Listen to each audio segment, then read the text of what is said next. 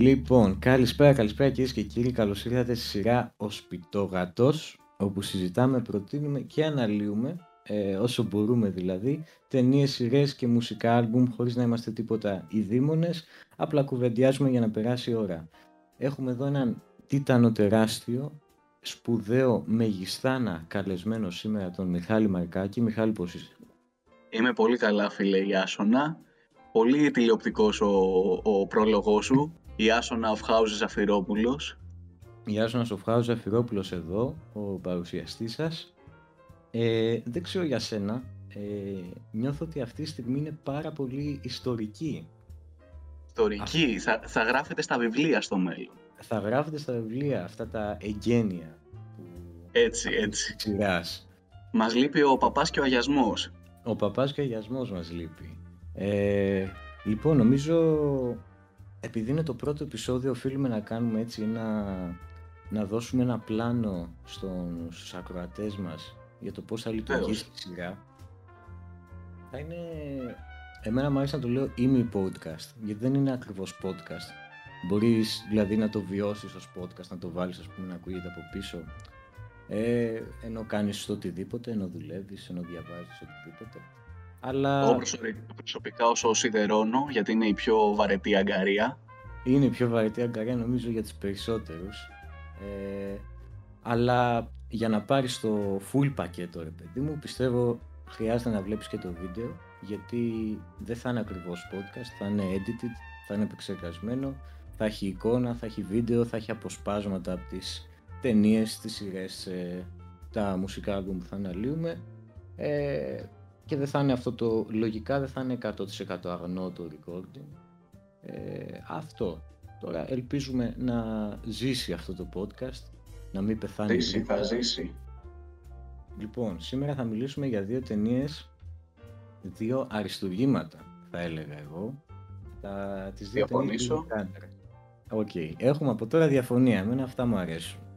Όχι, είπα δεν θα διαφωνήσω. Α, δεν θα διαφωνήσω. Εντάξει, και αυτό μου αρέσει αλλά θέλω να έχουμε και διαφωνίες που ξέρω ότι θα έχουμε. Θα έχουμε, θα έχουμε. Θα έχουμε, θα έχουμε. Λοιπόν, να ξέρετε, εδώ είμαστε MMA, έτσι, θα, θα παίξει πολύ ξύλο. Θα παίξει ξύλο, δίχως έλεος. Ε, λοιπόν, το, τα Blade Runner είναι το πρώτο Blade Runner βασικά. Είναι μια ταινία του 1982. Ε, όμως εμείς συγκεκριμένα θα μιλήσουμε για το Final Cut της ταινίας, το οποίο είναι του 2007 και θα αναφερθούμε και λίγο ε, αργότερα στα cut της ταινίας γιατί το ένα είναι με το άλλο είναι σαν να βλέπεις άλλη ταινία τελείως, είναι πάρα πολύ διαφορετικά. Εδώ θα ξέρετε, θα ενημερωθώ μαζί σας διότι έχω δει μόνο το Final Cut. Μόνο το Final Cut, εγώ έχω δει και το Theatrical, αλλά έχω εδώ πληροφορίες μπροστά και για όλα τα υπόλοιπα cuts ε, τέλεια, τέλεια. Προετοιμασμένος. Προετοιμασμένος, έτσι, έτσι, έτσι. Λοιπόν, ε, είναι μια ταινία του 82, η οποία ουσιαστικά και έκανα και μια περαιτέρω αναζήτηση, Μιχάλη, γιατί το συζητάγαμε και αναρωτιόμασταν αν είναι η αρχή του Cyberpunk αυτή η ταινία. Ναι, ναι, σημαντικό. Γιατί ναι. πραγματικά, παιδιά, αν είναι η αρχή του Cyberpunk, εντυπωσιακό. Ναι, ναι. Και να ξέρεις ότι είναι, δεν είναι η αρχή-αρχή, αλλά είναι το πρώτο μεγάλο πράγμα που έφερε το Cyberpunk, ας πούμε. Είναι η, η πρώτη, ε, ευκόλως καταναλώσιμη ε, ταινία, ας το πούμε έτσι. Ε, ναι, νομίζω είναι η πρώτη ταινία γενικότερα που ε, έφερε το Cyberpunk, ας πούμε, στη σκηνή. Ε, πιο nice. πριν είχαν γραφτεί κάποια βιβλία από ό,τι ξέρω και το βιβλίο που είναι βασισμένο η ταινία το οποίο είναι, λέγεται «Εάν τα ανδροειδή μπορούν να ονειρευτούν για υπτάμενα πρόβατα», κάπως έτσι το είδα η ελληνική μετάφραση. Ω, εάν τα ανδροειδή μπορούν να ονειρευτούν για υπτάμενα πρόβατα. Κάπως έτσι, μπορεί να ήταν και... Α, ο, νομίζω το ξέρω το βιβλίο. Νομίζω ναι. το ξέρω το βιβλίο. Λογικά είναι Google Translate ε, μετάφραση αλλά ναι, είχαν γραφτεί πιο πριν βιβλία. Πάντως το cyberpunk ε, σκηνικό είναι ένα, για όποιον δεν γνωρίζει, είναι ας ναι, πούμε, σωστά. Θα, το, θα το έλεγα εγώ, μια αποτύπωση του μέλλοντος το, ε, από τα μάτια των ανθρώπων του, του 80. Δεν ξέρω... Από τα μάτια των ανθρώπων του 80, ναι. Είναι, δεν το λες ε, και ανακριβής ε, παρουσίαση. No, Παρ' όλα αυτά θέλω να προσθέσω ότι το cyberpunk ταυτίζεται και με το διστοπικό στοιχείο. Ναι, ναι, βλέπεις μια κοινωνία, ρε παιδί μου, που φαίνονται πολύ έντονα οι οικονομικές, κοινωνικές ανισότητες, ας πούμε. Πολύ Ε, παρακμή και κυρίως παρακμή από τα μάτια της δεκαετίας του 80. Σεξουαλική παρακμή, δηλαδή είναι τα πάντα απελευθερωμένα σεξουαλικά. Ναι, Ε, ναι, αναρχική παρακμή, επικρατεί πάρα πολύ αναρχία. Μμμ, μμμ, μμμ. Και ναι, και παρατηρείς όλο αυτό το και σκ- στα σκηνικά ας πούμε, όλο αυτό το 80s ε, κατάσταση. Η τεχνολογία είναι σαν να είναι από το μέλλον, αλλά να έχουν πάρει την τεχνολογία των 80s και να την έχουν κάνει στο Πώς, μέλλον. ακριβώς. Είναι Δηλαδή- ας πούμε ένα Commodore η τεχνολογία με περισσότερες δυνατότητες. Αυτό, αυτό, αυτό, αυτό. Ε, και συνήθως βλέπεις ε, πολλά φώτα, νέων, ε, Αυτό, αυτό. Να έχετε στο μυαλό σας νέων φώτα, πράσινες γραμματοσυρές στους υπολογιστές, διαφημίσεις από εδώ και από εκεί, ξέρω. διαφημίσεις παντού, υπτάμενα αυτοκίνητα. Και βροχή πολύ και σκοτάδι. Αυτό.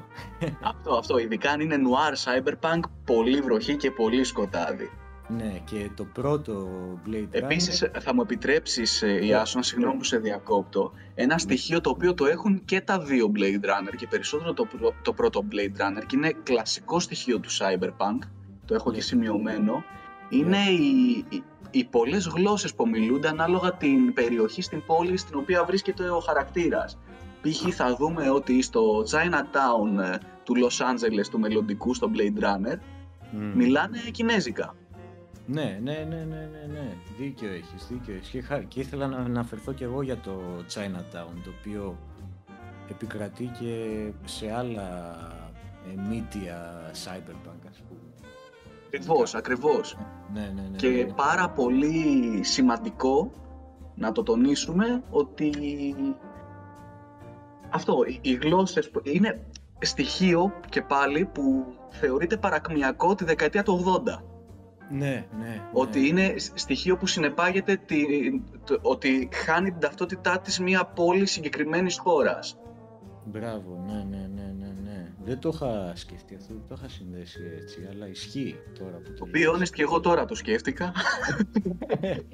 Τέλεια. Ε, ειδικά το πρώτο το έχει αυτό το στοιχείο πιο έντονο. Ειδικά το πρώτο. Το πρώτο να πούμε κατά τη γνώμη μου είναι πολύ πιο cyberpunk από το δεύτερο, αλλά θα τα συζητήσουμε αργότερα αυτά. Ωραία, θα τα συζητήσουμε αργότερα. Εγώ λέω να αρχίσουμε να μιλάμε λίγο για το πρώτο τώρα. Έτσι, Ναι, ναι. γενικά. Ε, να πούμε λίγο την ε, περίληψη της ταινίας, όσο μπορούμε να την πούμε, γιατί και οι ταινίες είναι λίγο, ε, είναι λίγο δύσκολες, ας πούμε, στην, στην κατανόηση του κόσμου. Είναι λίγο πιο περίπλοκος από άλλες ταινίες. Δεν είναι εύπεπτες παιδιά ταινίες, είναι ταινίες που πρέπει να μπεις να τις δεις με το σωστό mindset.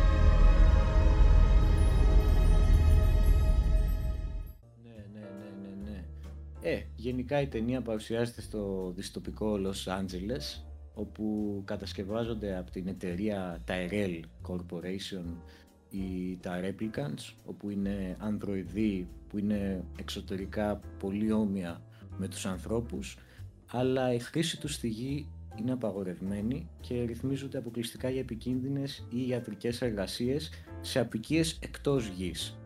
Ε, τα replicants που αψηφούν την απαγόρευση αυτή και επιστρέφουν στη γη καταζητούνται και θανατώνονται σε παρένθεση όπως το λέει και η ταινία αποσύρονται από ειδικούς, ναι, από ειδικούς εργαζόμενους της αστυνομίας τους Blade Runner.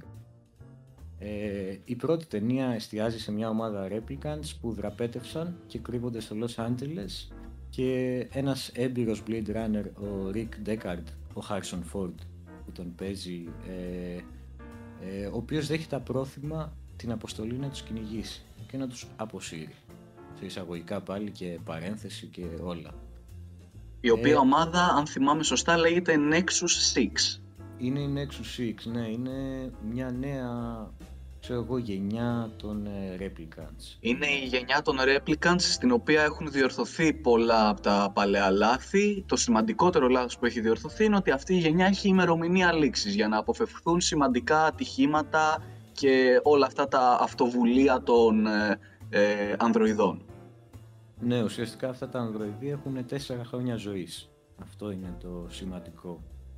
Ε, λοιπόν, θέλω να μου πεις έτσι τα πρώτ, οι πρώτες σκέψεις που σου έρχονται για αυτή την ταινία, γιατί την είχαμε δει αυτή την ταινία μαζί μέσω Discord πριν μία, μία μισή εβδομάδα, δεν θυμάμαι. Ναι, ναι, ναι, ναι. Κάπου, κάπου εκεί. Ε, και μου αρέσει κιόλας. Είχαμε πει ότι μετά την ταινία δεν θα συζητήσουμε πολύ. Συζητήσαμε πάρα πολύ. Πάρα πολύ, παιδιά. παιδιά ναι. για να τα φυλάξουμε όλα για αυτό το επεισόδιο, αλλά δεν πειράζει. Τώρα την έχεις χωνέψει λίγο την ταινία μια μισή εβδομάδα. Για πες μου τη σκέψη σου γενικά για την ταινία. Το πρώτο πράγμα που μου έρχεται στο μυαλό όταν λες Blade Runner είναι καταρχάς το πρώτο Blade Runner, γιατί το είδα και πιο πρόσφατα από το δεύτερο. Και ναι. κατά, κατά δεύτερον, το soundtrack του Βαγγέλη Παπαθανασίου. Ναι, εντάξει, εντάξει. Θα, είναι φανταστικό. Νομίζω μπορούμε να μιλήσουμε τώρα γι' αυτό. Και ε, εφόσον, ε, να, να προσθέσω το εξής, συγγνώμη, αστερίσκος. Ναι. Εφόσον είναι το πρώτο media που απεικόνισε το Cyberpunk με τόσο καλό τρόπο, γιατί όσο να είναι στο βιβλίο χάνεται λίγο αυτή η αίσθηση του νέων και τα λοιπά. Η αισθητική αν θέλετε, το vibe. Ναι, ναι. Και... Ε, εφόσον είναι το πρώτο media που το κάνει αυτό, ε, σημαίνει ότι ο Βαγγέλης Παπαθανασίου ήταν ο άνθρωπος που ταύτισε τη synthwave μουσική με το Cyberpunk. Ναι, φίλε, ναι. Φανταστικό, παιδιά, φανταστικό. Ναι, ναι, το πόσο impact είχε στη μουσική ιδιαίτερα πραγματικά και είναι πρωτοπόρος, πρωτοπόρος. Ναι, ναι, ναι. Σε αντίθεση που θα αναφερθούμε και πιο μετά στην δεύτερη ταινία, ο Χάν Ζίμερ και ο Μπέντζαμιν Βόλφις που, που πολλοί δεν ξέρουν ότι δύο άνθρωποι την έκαναν, έκαναν το soundtrack αυτής της ταινίας ε, έκαναν μια καλή δουλειά, μια καλή προσπάθεια αλλά είναι μίλια μακριά από αυτό που έκανε ο Βαγγέλης για να μην υποβαθμίζουμε τη δουλειά των δύο συνθετών, παιδιά και, του, και της δεύτερης ταινίας του soundtrack είναι φανταστικό, είναι εκπληκτικό, αλλά δεν είναι μίλια μακριά όπως είπε και ο Ιάσονας της πρώτης ναι, ταινίας. Ναι, ναι, ναι, ξεκάθαρα, ξεκάθαρα. Ε, εγώ για την πρώτη ταινία, τώρα για να ξέρεις, ε, είδα χθες τη δεύτερη ταινία πάλι. Είχα να τη δω από το 2017 την ταινία, το Blade Runner 2049, το δεύτερο. Εγώ έχω πολύ καιρό να τη δω, αλλά είναι σαν να μην πέρασε μια μέρα, παιδιά. και ναι, ναι, είσαι, είσαι μεγάλος φαν εσύ, το ξέρουμε. Ε, εγώ πριν τη δω τώρα, εγώ βασικά ε, είχα δει πριν βγει στο σινεμά το πρώτο Blade Runner, ε, ενώ πριν βγει στο σινεμά το 2049 είχα δει το πρώτο και με το που είδα το 2049 το αγάπησα πάρα πολύ. Είναι από τις αγαπημένες μου ε, μοντέρνες ταινίες αλλά δεν μου φαινόταν αρκετά, όχι αρκετά χειρότερο αλλά ε, πώς το λένε ε, ξεκάθαρα κατώτερο από το πρώτο δηλαδή δεν ήταν ξεκάθαρα κατώτερο δεν ήταν, δεν κοντά δηλαδή ποιο είναι καλύτερο για μένα. Ήτανε, ήταν το πρώτο για μένα καλύτερο. Θα τσακωθούμε. Ναι, ναι, είμαι, είμαι σίγουρος.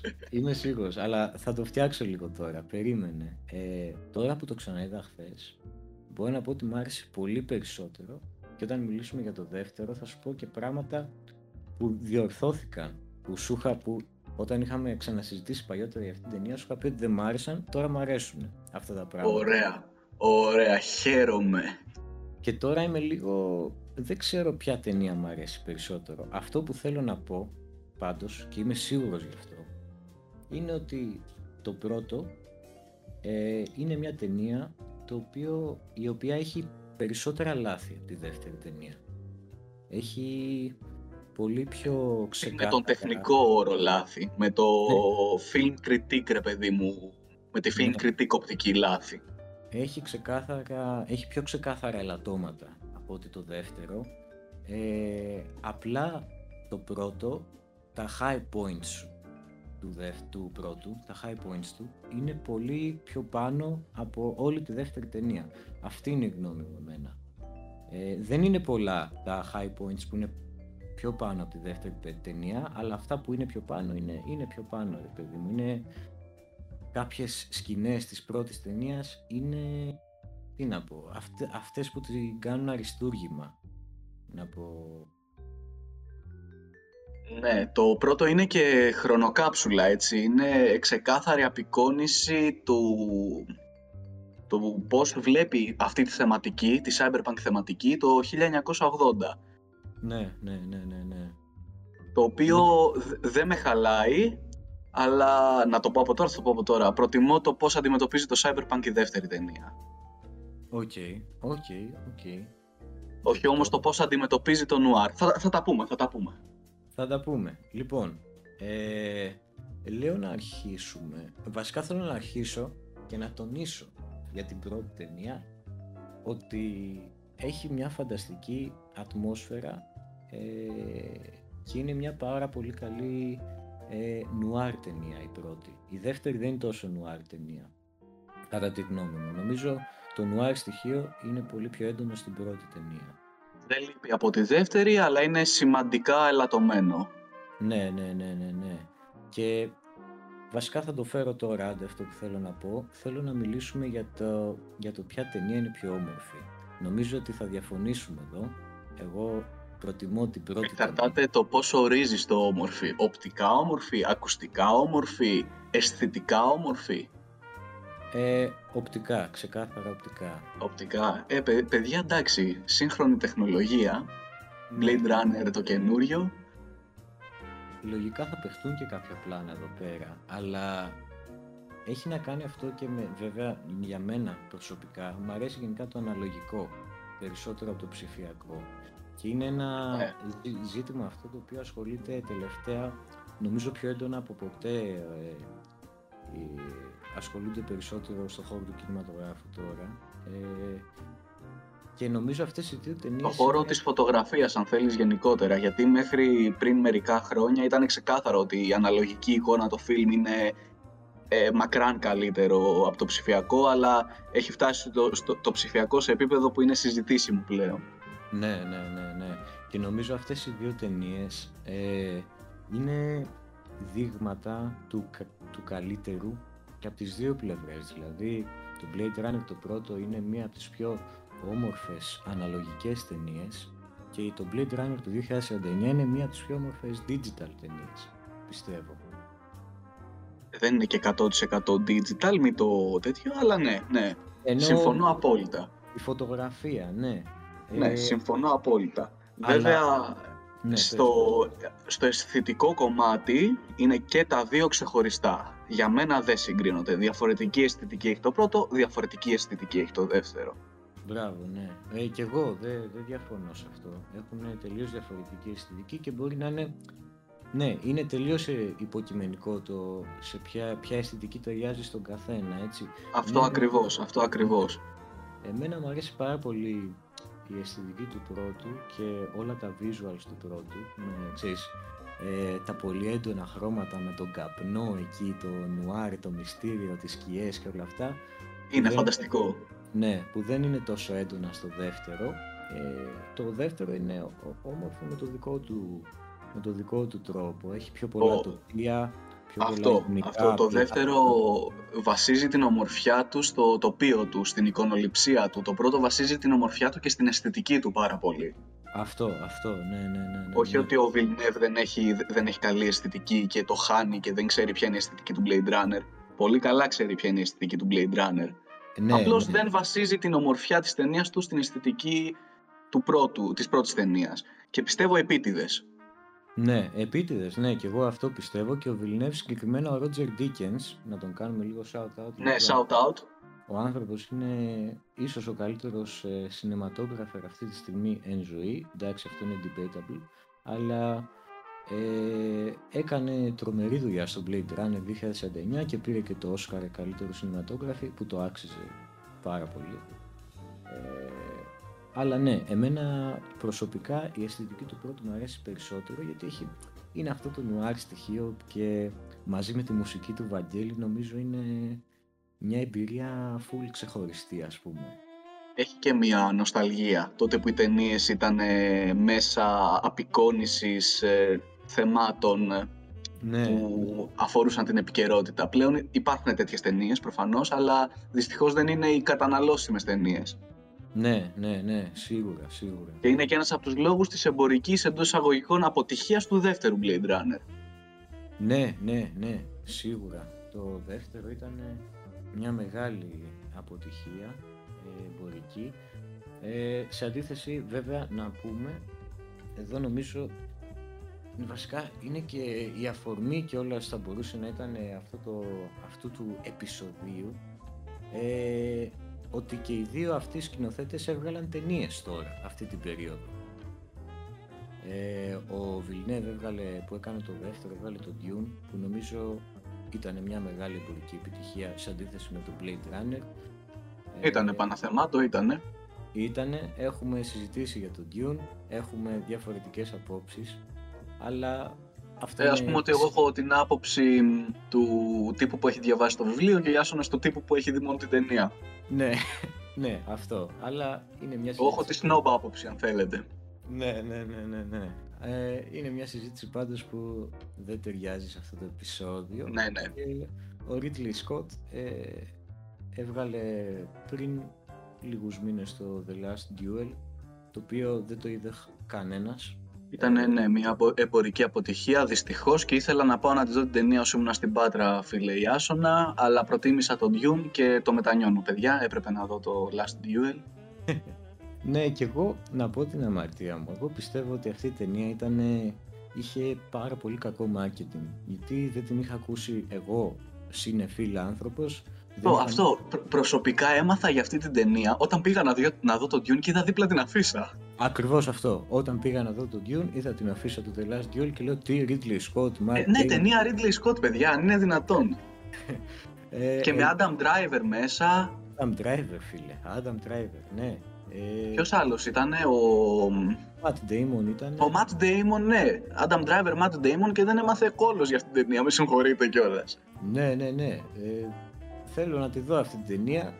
Ε, γιατί Τα κινητά είχε- αυτά είναι. Τα κινητά αυτά είναι. Τα, τα κινητά αυτά είναι. Έτσι είχε πει ο Ridley Scott σε ένα interview από ό,τι θυμάμαι. Είχε κατηγορήσει τους νέους με τα κινητά τους, αλλά είναι άνθρωπος τώρα, μεγάλος άνθρωπος. Περισσότεροι μεγάλοι άνθρωποι εκεί πέρα ε, ρίχνουν όλες τις κατηγορίες στα κινητά. ε, ελπίζουμε να ε, πετύχει η δεύτερη ταινία του που βγάζει τώρα σε λίγο καιρό θα κυκλοφορήσει στους κινηματογράφους το House of Gucci. Ε, δεν ξέρω αν το Νομίζω έχεις ήδη κυκλοφορήσει. Εδώ στα Ιωάννη, αν δεν κάνω λάθος, ήδη έχουν ξεκινήσει κάποιες προβολές. Α, δε, δεν είχα ιδέα. Ωραία, ναι, αυτή η ταινία έχει Πάλι πολύ- Adam Driver, ε, Lady Gaga, Jared Leto. Αυτή η Ναι. ταινία, παιδιά, είναι το casting της. Αν Ναι. βγει. Δεν Ναι. θέλω να την, ε, να την σχολιάζω από τώρα, αλλά ναι. Ναι, πάντως αυτή η ταινία έχει πολύ περισσότερο hype από ότι το Last Duel. Νομίζω είναι στις top 10 παγκοσμίως πιο διάσημες ταινίες αυτή. Ε, καλά, ασχολείται και με controversial προσωπικότητες. Ναι, γι' αυτό, εντάξει, ναι. Ε, είχε και καλύτερο marketing, ε, φίλε, το Last Duel, δεν ξέρω τι έγινε. Ε, Είναι ένα μυστήριο. Αλλά τέλος πάντων, ε, τι, που ήθελα να καταλήξω σε αυτό, τέλος πάντων. Ε, ο Ridley Scott γενικά, για να πούμε για τον Ridley Scott, ο οποίος έκανε το πρώτο Blade Runner, είναι ένας σκηνοθέτης ε, από τους πολύ καλούς. Δεν ξέρω αν έχεις δει άλλες ταινίες του εσύ.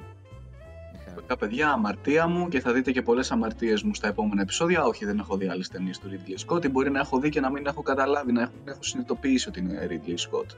Ναι, ναι. Ε, ο άνθρωπος είναι, παιδί μου, από τους πολύ iconic σκηνοθέτες. Έχει κάνει ταινίες όπως το Alien, το Gladiator, το Martian και πολλά Α, έχω δει το Martian. Δεν έχω δει Gladiator και Alien, παιδιά, σφάξτε με. Ναι, ναι, εντάξει, τώρα, τώρα ξεκινάς την συνεφίλ καριέρα σου και εσύ θα τα δεις, είναι master. Ναι, παιδιά, είμαι συνεφίλ on the go, εγώ είμαι το κοινό αν θέλετε, είμαι εσείς. Ναι. Βέβαια, σίγουρα υπάρχουν και άτομα που είναι συνεφίλ και θα μας κράζουν λίγο, αλλά δεν πειράζει. Υγεία πάνω απ' όλα, Μιχάλη μου, υγεία πάνω.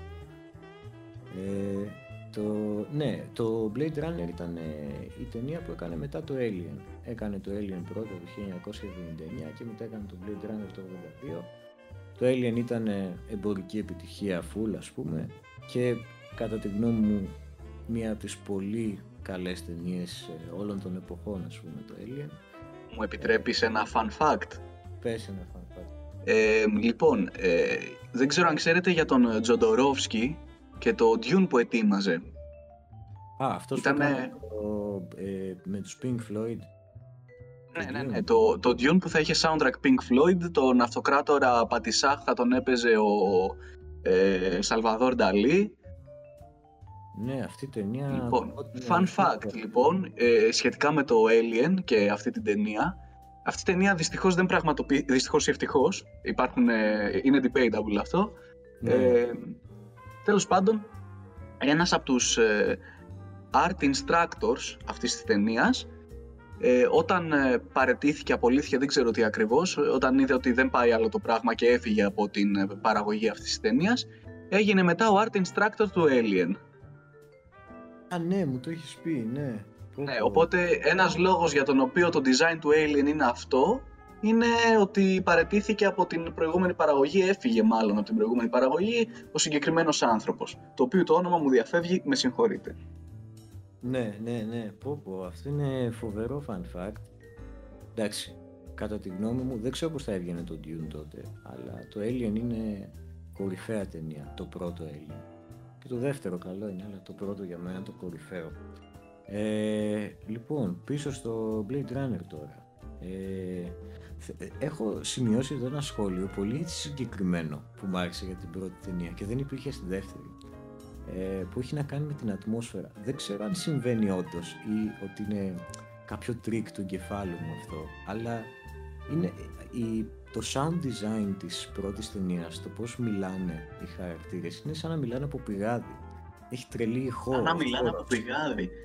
Ο χώρος έχει τρελή ηχώ. Δεν το παρατήρησα, να σου πω την αλήθεια. No, ισχύει αυτό και νομίζω ε, δίνει πιο πολύ σε αυτό το ονειρικό feeling. Όλο αυτό και με το soundtrack νομίζω η πρώτη είναι μια πιο ε, ονειρική ταινία εισαγωγικά. Λιγότερο πολλά εισαγωγικά δεν τη λες ονειρική τη λες πιο αν θέλετε νοσταλγική μάλλον είναι ο όρος που ψάχνεις. Νοσταλγική και μη ρεαλιστική. Και αυτό το παρατηρείς και στο παίξιμο. Φανταστική, μια πιο fantastic ταινία. Ναι, ναι, το παρατηρείς και στο παίξιμο αυτό, άμα θες. Λίγο πιο... Δεν ξέρω, πιο... Ειδικά, παιδιά, το παίξιμο των ανδροειδών είναι το κάτι άλλο. Ναι, τε, εγώ, για, μένα, εμένα είναι, για μένα είναι καλό το παίξιμο. Ναι. Ανδροειδών, των περισσότερων δηλαδή. Είναι όπως πρέπει να είναι, παιδιά. Είναι φανταστικό. Φανταστικό. Ε, Όχι των περισσότερων, όλων. Μέχρι και ο, ο μη πηγούνης, ο Λεόν, αν δεν κάνω λάθος, τον λέγανε. Ο Λέων, ναι, ο πρώτος. Αυτός που είναι στην ήταν, ήταν πολύ σωστός.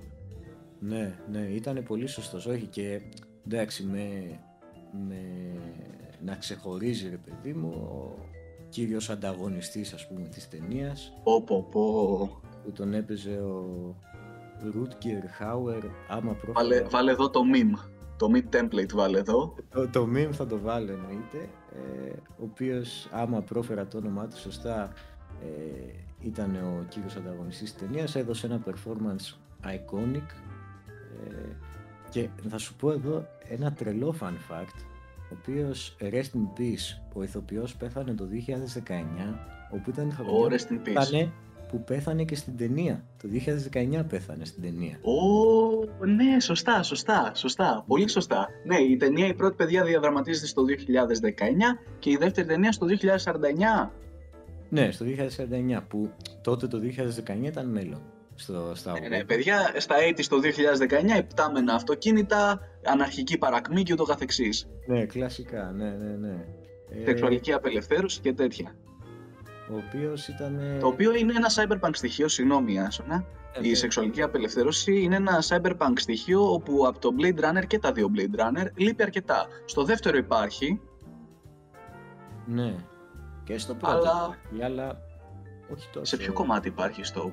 Ε, με ποια έννοια το εννοείς τώρα; Το δεύτερο κομμάτι ας πούμε είναι σε περιοχή ο Ryan Gosling όπου είναι τέτοιο, είναι η συγκρού. Α, ναι. Είναι σε περιοχή με, με ιερόδουλες. Ναι, ναι, το θυμάμαι. Συγκεκριμένα replicant ιερόδουλες ή το άλλο χαρακτηριστικό της δεύτερης ταινίας που είναι ας πούμε της σεξουαλικής απελευθέρωσης και τέτοια, εκεί που του μιλάει το τεράστιο ολόγραμμα και του λέει έλαξ και τα λοιπά, διαφήμιζε τον εαυτό του. Α, ναι, και τώρα θυμήθηκα και τη σκηνή που έκανε ας πούμε ε, merge με την ε, η τέτοια η Joy με την άλλη. Σωστό, σωστό, ναι, ναι, σωστό.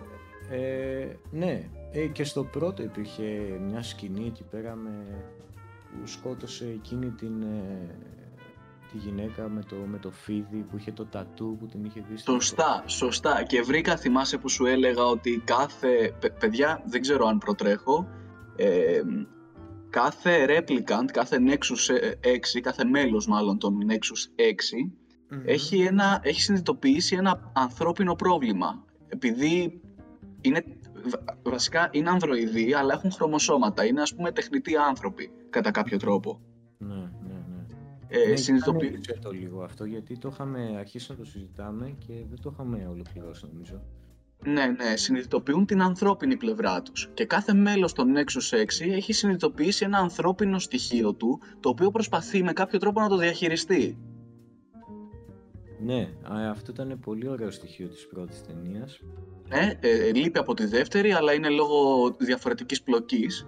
Ναι, ε, ναι. Θέλεις λίγο να συζητήσουμε για την πλοκή για να πούμε και αυτά; Ε, ας συζητήσουμε για την πλοκή. Ουσιαστικά η ταινία, ε, ο πρωταγωνιστής ο Χάρισον Φόρτ, που θα μιλήσουμε για τον Χάρισον Φόρτ, ε, σκέφτεται να αποσυρθεί από τη δουλειά του Blade Runner και αλλά πριν, λίγο πριν αποσυρθεί του λένε ρε παιδί μου είσαι ο καλύτερος, σε θέλουμε για μια δύσκολη δουλειά να αποσύρεις τους Nexus 6 ε, και λέει εντάξει θα, θα την πάρω τη δουλειά και γνωρίζει την, ε, την ε, Rachel η οποία είναι ένας replicant νέας γενιάς ο οποίος ε, σε, σε αυτήν έχουν χρησιμοποιήσει μια νέα τεχνολογία ε, σύμφωνα με την οποία οι Replicants έχουν έμφυτες αναμνήσεις. Έτσι, ώστε το οποίο πατάει πάρα πολύ η δεύτερη ταινία. Το κεντρικό πλότ της δεύτερης ταινίας είναι αυτό ακριβώς. Ναι, ναι, ναι. Και ουσιαστικά έχοντας ε, έμφυτες αναμνήσεις ε, διεγείρονται πιο πολύ τα συναισθήματά τους. Γίνονται πιο άνθρωποι, με λίγα λόγια. Ακριβώς, ακριβώς. Και είναι πιο δύσκολο να τους ε, ξεχωρίσεις και έτσι βλέπεις και στην πρώτη ταινία και Α, στην πρώτη ταινία μόνο βασικά, όλα αυτά τα τεστ που κάνει ο Harrison Ford για να δει... Και στη δεύτερη ταινία το βλέπεις. Αυτός, αυτό απλώς δεν είναι το ίδιο τεστ, είναι διαφορετικό τεστ. Α, είναι αυτό που λέει interlinked, interlinked. Interlinked, interlinked. Μπράβο, πολύ ωραία σκηνή αυτή, ναι. Ε, ναι, που για να δει άμα είναι ο άλλος άνθρωπος η replicant, γιατί πλέον είναι, η διαφορά είναι πάρα πολύ μικρή ας πούμε. Και γνωρίζει την Rachel ο Harrison Ford, την ερωτεύεται, ε, αυτή τον ερωτεύεται ε, και παράλληλα έχουμε όλη αυτή την, ε, την μπλοκή με τους Nexus 6 όπου ο αρχηγός τους ο, ο Rutger Hauer, ο ηθοποιός αποφασίζει να επαναστατήσει γιατί δεν θέλει οι Replicants να ζουν μόνο 4 χρόνια. Ουσιαστικά Ναι. να ζήσουν περισσότερο. Ε, γι' αυτό πηγαίνει και σκοτώνει, ανεβαίνει τα Ε, ρα- ε, Ναι. spoiler, ε. Ω, ω, ω, ω. Έχουμε πει ήδη νομίζω spoiler. Νομίζω είναι ξεκάθαρο ότι θα λέμε λίγα spoilers από εδώ και από εκεί. Λοιπόν, spoiler alert για το τυπικό της τέτοιας. Παιδιά, Ωραία. είναι ταινία του 1980, δηλαδή έλεος. Αν είναι να, να μας κάνετε cancel για spoilers, ε, δηλαδή εντάξει. Είναι σαν να λέω ότι ο πατέρας του Luke είναι ο Darth Vader. Ναι, ναι, ναι, ναι, ναι. Εντάξει, άμα έχει κανένα spoiler από εδώ και από εκεί, άμα πετάξουμε κατά λάθος, θα μπει και στο edit. Μην αγχώνεσαι. Ε, ναι, ο Ρούτκερ Χάουερ τέλος πάντων ε, προσπαθεί να ανεβεί τα ranks, να βρει τον δημιουργό του. Αυτό, ο σκοπός του είναι να βρει τον δημιουργό του, τον, ε, μάλλον δεν είναι ακριβώς ο δημιουργός του, είναι ο επιχειρηματίας που έχει την εταιρεία που φτιάχνει τα Replicants. Ναι, ο Τάιρελ και να ξεκαθαρίσει Tyrell. αυτό το ζήτημα. Είναι και ο δημιουργός του, είναι ο Dr. Tyrell, ναι. Είναι ο Dr. Τάιρελ, ναι. Ε, Επική σκηνή, παιδιά, φανταστική σκηνή. φανταστική σκηνή. από τις πιο ωραίες της ταινίας. Η δεύτερη πιο ωραία μετά το τέλος της ταινίας. Γενικά το τελευταίο, το τελευταίο sequence της ταινίας είναι φανταστικό. Φανταστικό. Ε, full, ε, πάρα πολύ κιούμπρικο, όπως το έχεις πει εσύ. Ναι, πάρα πολύ κιούμπρικο. Ε, και εικονοληπτικά και το chase ε, ήταν πολύ κιούμπρικο. Το τι λέγανε από εκεί αυτά τα Το τι παιδιά. λέγανε, το τι πω πω. Μμ. Ήταν πιο φιλοσοφικό αν θέλετε. Όλη η ταινία είναι φιλοσοφική, αλλά στο τέλος φτάνει το peak της. Φτάνει το peak της και θα σου, θα σου πω fun fact που το έψαξα τελικά τι λόγια αυτοσχεδίασε ο Rutger Hauer. Ναι, ναι, ναι, ναι, ναι. Ε, τελικά ο Rutger Hauer ε, αυτοσχεδίασε την, τε- σε, εκείνο, σε αυτόν τον τελευταίο μονόλογο που κατά τη γνώμη μου ε, είναι ένας από τους καλύτερους μονολόγους πα, παρότι είναι μικρός πιστεύω είναι πάρα πολύ δυνατός είναι από τους πιο iconic ε, στον κινηματογράφο γενικότερα Ε, Πω πω, εντάξει, εντάξει. δεν υπάρχει Πο- όλοι Πολύ δυνατός μονόλογος. Και ε, τώρα που μου λες ότι το αυτοσχεδίασε αυτό το πράγμα, ανατριχιάζω. Πρόσεξε, δεν αυτοσχεδίασε ε, όλο το μονόλογο, αυτοσχεδίασε μόνο την τελευταία πρόταση που λέει All these moments will be lost like tears in rain. Αυτό είναι η Πω, δικιά πω, του. Πω. Είναι εντάξει, ο τύπος ε, Quote. quote, quote, ξεκάθαρα. Και μετά η σκηνή κιόλας ονομάστηκε Tears in, Tears in Rain και το soundtrack ε, σε εκείνη τη σκηνή είναι Tears in Rain. Είναι iconic τελείως δηλαδή. Έγινε και meme. Έγινε και meme, ναι. ε, ναι, γενικά όλη η τελευταία σκηνή, η τελευ- το τελευταίο sequence πιστεύω είναι πάνω από τη δεύτερη ταινία. Ε, ξεκάθαρα, παρόλο που η δεύτερη ταινία ίσως είναι πιο άρκεια γενικότερα. Ναι, έχει καλύτερο ε, τελευταίο sequence η πρώτη ταινία από τη δεύτερη, θα συμφωνήσω. Ναι, ναι, ναι. Ε, γενικά, εντάξει, η πρώτη ταινία, τώρα που αναφέραμε τον Ρούτγκερ Χάουερ, ο οποίος ήταν φανταστικός, ε, είχε δυνατές ερμηνείες, όχι όλες όμως. Δεν ήταν όλες. Οπό, πώς τον λέγανε, φαντάσου, φαντάσου τον ξέχασα ήδη, πώς τον λέγανε αυτόν τον τυπά που, τον, που το σπήγε στον Dr. Tyrell; Ήταν ο κύριος Σεμπάστιαν. Ήταν ο Ο Σεμπάστιαν. κύριος, ο κύριος Σεμπάστιαν, ο Θεός να τον κάνει κύριο, παιδιά ήταν άθλιος, Ήτανε, ή- νομίζω ναι, ναι. Ήτανε, ήτανε κομικά κακός. Ήτανε σκρός, ήταν σαν Oblivion NPC. Ο τύπος. Ο Highmark αυτό ήτανε. ναι, ναι, ναι, ναι, ναι. Ε, γενικά πιστεύω ως χαρακτήρας ο Σεμπάστιαν ήταν και κακογραμμένος και κακός ηθοποιός γενικά. Δεν χρειαζόταν ο Σεμπάστιαν. Ή, Ε, χρειαζόταν ε, από την άποψη το να τους κινήσει να βρουν τον Dr. Tyrell για μένα πολύ, κα, πολύ κακός ε, χαρακτήρας, ναι, ναι, πολύ κακογραμμένος χαρακτήρας. Δεν μπορείς να τον περιγράψεις αλλιώς, μα το Θεό. Είναι άθλιος. είναι άθλιος, ναι. ναι. Έχει, έχει και αυτό το... θη- ας, ο Σεμπάστιαν είναι πρώην ε, κατασκευαστής Replicants. Και Ναι, έχει αυτό το ναι. thing που μέσα στο σπίτι του έχει φτιάξει παιχνίδια που είναι έμβια. Έμβια. Ναι, Debatable. Τέλος πάντων είναι Replicants παιχνίδια. ναι, ναι, ναι. ναι. Δεν Και ξέρω, είναι- εμένα Μ' αρέσει, εμένα μ' αρέσει το design του δωματίου. Δεν ξέρω. Εγώ το θεωρώ εντάξει, σαν, σαν design για τον χαρακτήρα του Σεμπάστιαν προσθέτει όντως στο χαρακτήρα του Σεμπάστιαν και δείχνει ότι είναι κεντρικός, είναι, έχει τα προβλήματά του επειδή είναι ιδιοφυΐα και το καθεξής. Ναι, ναι. Αλλά θεωρώ, το θεωρώ πολύ εκτός του cyberpunk setting ένα δωμάτιο με κούκλες. Ναι, ναι, το, το θυμάμαι. Άτοπο είχες- για μένα. Άτοπο για Είχες- μένα. Ναι, είχες κάνει αυτή την παρατήρηση και όταν βλέπαμε την ταινία, το θυμάμαι, ναι. Ε, ναι, το, μπορώ, να, μπορώ να καταλάβω την, την οπτική σου, ναι. Ε, εμένα Και βέβαια λίγο, μου αν θέλεις, αν θέλεις, και λίγο cringe να βλέπεις τα στρατιωτάκια να περπατάνε και «Ω, ό, τι είναι αυτό, Παναγία μου, έτσι ήταν το μέλλον». Είναι 80s, αλλά είναι, αυτό το κομμάτι είναι cult, ρε φίλε. Είναι cult, ναι, αυτό. Και εμένα βασικά πάντα α- αυτό το δωμάτιο το συνδυάζω με μια σκηνή που θεωρώ ότι είναι πάρα πολύ καλή. Εκεί που ανεβαίνει ο Harrison Ford και είναι το replicant που είναι κρυμμένη, που κάνει ότι Ναι είναι ρε Πούστη, παιχνίδι. ναι. Ε, ε, Είδες, είδες τι κάνει η μαλακισμένη ταινία γαμό το κέρατο. Ναι, ναι, ναι. Βάζει, βάζει κάτι που γενικά είναι άτοπο. Η- τι- Το δωμάτιο με τις κούκλες στο cyberpunk σκηνικό.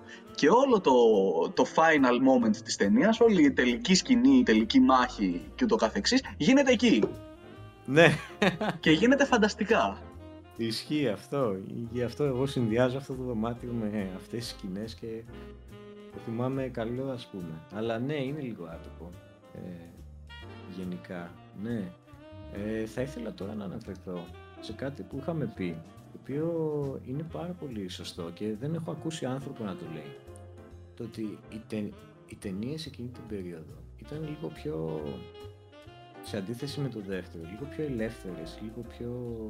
Σημαντικό, σημαντικό. Δεν έπεφταν, αν θέλετε, στην, ε, ε, σε αυτό το πρέπει να είμαστε τεχνικά άρτιες.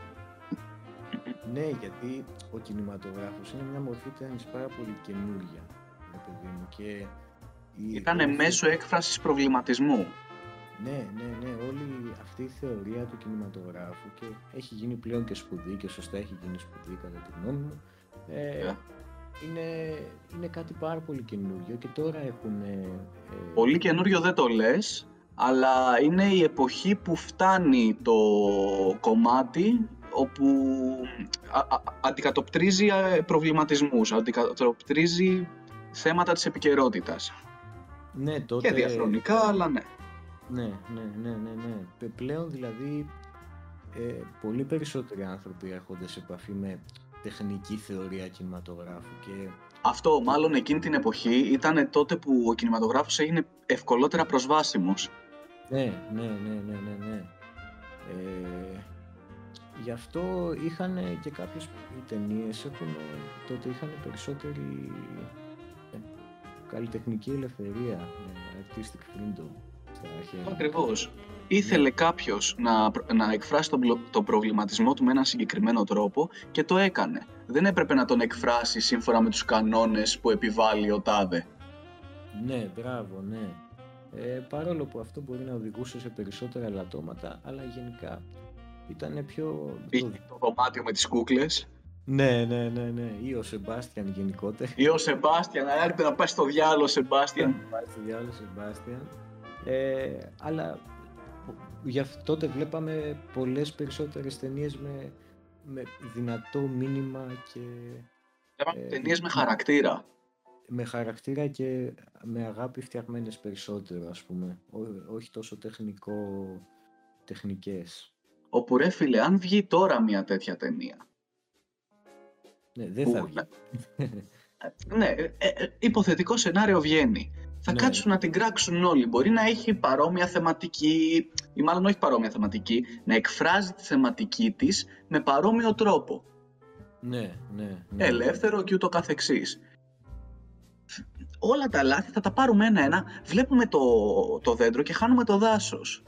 Αυτό, αυτό, ναι, σίγουρα αυτό θα γινόταν σήμερα 100%. Θα, πάρ- θα τα πάρουμε ένα-ένα και θα τα κάνουμε debunk, ρε φίλε. Λες και είναι τέτοιο επιστημονικός διάλογος. Ναι, ναι, ναι. Ε, Έκανες λογικό άλμα στην τάδε πρότασή σου. Strawman argument. ναι, ναι, ναι. Ε, θα το δουν, ναι, ναι. Χάνεται η αξία της τέχνης έτσι. Δηλαδή, Ναι, η τέχνη δεν είναι αυστηρή, δεν είναι strict, δεν ακολουθεί κανόνες. Χρειάζεται να μάθει κανόνες. Δεν γίνεται να ζωγραφίζεις χωρίς να μάθεις τεχνικές. Δεν γίνεται να, να εικονοληπτείς, δεν ξέρω το σωστό ρήμα, χωρίς να μάθεις σωστές τεχνικές. Αλλά τις Ναι. τεχνικές τις μαθαίνεις για να μπορείς να εκφράσεις με ευκολία αυτό που θες. Όχι για να έρθει μετά ο άλλος να σου πει «Η- η άλλη τεχνική είναι καλύτερη από αυτή που χρησιμοποίησες και η τεχνική που χρησιμοποίησες εδώ δεν ε, προσθέτει νόημα στο τάδε πράγμα που απεικονίζεις. Ναι, ναι, ναι, ναι, ναι. Ναι, ακριβώς έτσι έχει καταντήσει τώρα. Δηλαδή βάλαμε όλοι ένα μπερέ και ένα κασκόλ και γίναμε movie critiques. Καλά, ναι, ειδικά για, για τους κριτικούς είναι μεγάλη κουβέντα, αλλά ναι, ε, πλέον βλέπεις λιγότερες τέτοιες ταινίες. Πολύ λιγότερες τέτοιες ταινίες. Ήταν πιο αυθόρμητα τότε τα πράγματα, ναι. Πρέπει να είναι πιο αυθόρμητη η τέχνη, γενικά η έκφραση πρέπει να είναι αυθόρμητη σε, κα- σε έναν βαθμό. Δεν γίνεται να Μιας, ακολουθείς ε, κουτάκια. αυτό δεν γίνεται να ακολουθεί κουτάκια. Και, μας που, και μιας που φτάσαμε στο κομμάτι έκφραση, να κάνω την ε, κρίσιμη ερώτηση. Ναι, ναι, πες μου. Ποιο είναι για σένα το νόημα που θέλει να περάσει η πρώτη ταινία; Το νόημα που θέλει να περάσει η πρώτη ταινία. Ναι, Λοιπόν, το final cut που είδαμε εμείς, γιατί παιδιά γίνεται χαμός, ε. Α, τώρα, τώρα που το είπες, κάτσε να, να, μια παρένθεση να σου πω τη διαφορά των cuts. Βέβαια. Ναι, ναι, ναι, σημαντικό. Λοιπόν, ε, για να ξέρεις, το πρώτο cut που βγήκε η ταινία είχε δύο τεράστιες διαφορές. Καταρχάς είχε αφήγηση από τον Χάρισον Φόρντ. Ε, τι! Είχε, είχε αφήγηση. Δηλαδή, άκουγες τον Χάρισον Φόρντ ε, από πίσω να μιλάει τη φωνή του, να περιγράφει αυτά που γίνονται στην ταινία. Και αυτό είχε γίνει ε, καθώς έκανε filming την ταινία ο Ridley Scott αποφάσισε να τη βγάλει την αφήγηση, ότι δεν είναι καλή ιδέα. Αλλά η παραγωγή τον ανάγκασε να την κρατήσει την αφήγηση γιατί θεωρούσαν ότι έτσι... Σημαντικό. Συγγνώμη, Ιάσονα. Ναι, ναι, Σε ναι, διακόπτω πες, συνέχεια. πες. Σιγά, δεν πειράζει. Ε, νου- νουάρ στοιχείο η αφήγηση, έτσι. Ναι, ε- είναι Προσθέτεις νουάρ στο νουάρ. Είναι νουάρ στοιχείο, απλά σε αντίθεση με το νουάρ εδώ, οι παραγωγοί την κράτησαν για να γίνει πιο κατανοητή η πλοκή. Θεωρούσαν ότι η ταινία δεν ήταν αρκετά κατανοητή για τον κόσμο. Οκ, οκ. Άρα- Άρα ήταν μια αφήγηση τύπου ε, άμα δεν κατάλαβες τι έγινε εδώ, κάτσε να σου εξηγήσω ας πούμε. Ήτανε κάτι τέτοιο. Exposition. Ναι, ναι, ναι. Το δεύτερο σημαντικό διαφορετικό ας πούμε ήταν ότι στο τέλος ε, η ταινία δεν τελειώνει με αυτή την iconic σκηνή που βρίσκει το origami κτλ. Όχι ρε εσύ, αλήθεια. Ναι, ναι, δεν υπήρχε. Στην πρώτη ταινία ήταν ξεκάθαρο ότι ο Harrison Ford ήταν άνθρωπος. Μμ.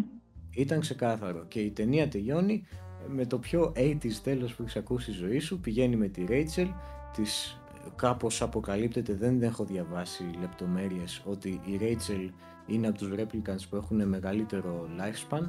Ότι Έλα ζουν- ρε μαλάκα, γαμώ τα dreamy things. Και το τελευταίο πλάνο είναι κυριολεκτικά ο Harrison Ford με τη Rachel στο αμάξι να, να οδηγάνε στα βουνά και να, και να είναι χαρούμενοι κτλ. Έχει και μεγάλο lifespan, θα ζήσουμε τη ζωή μας μια χαρά. Αυτό, αυτό είναι το, Το Το- happy ending. το happy ending του theatrical cut. Ε, ο Ridley Scott προφανώς διαφωνούσε με αυτές τις δύο ε, ε, ας πούμε τα, αυτά τα δύο διαφορετικά ε, και πάλεψε πολύ για να βγάλει το final cut. Έχει, η ταινία έχει ούτως ή άλλως 5-6 cuts ας πούμε μέχρι να ολοκληρωθεί. ε, και από το director's cut και μετά ε, βλέπεις ε, η ταινία σχηματίζεται περισσότερο ε, όπως είναι το Final Cut τώρα ε, πρόσθεσε λίγες σκηνές από εδώ και από εκεί στο Final Cut. Έκανε και ένα ε, remaster ας πούμε των ε, visuals της ταινίας ε, και έβγαλε το Final Cut.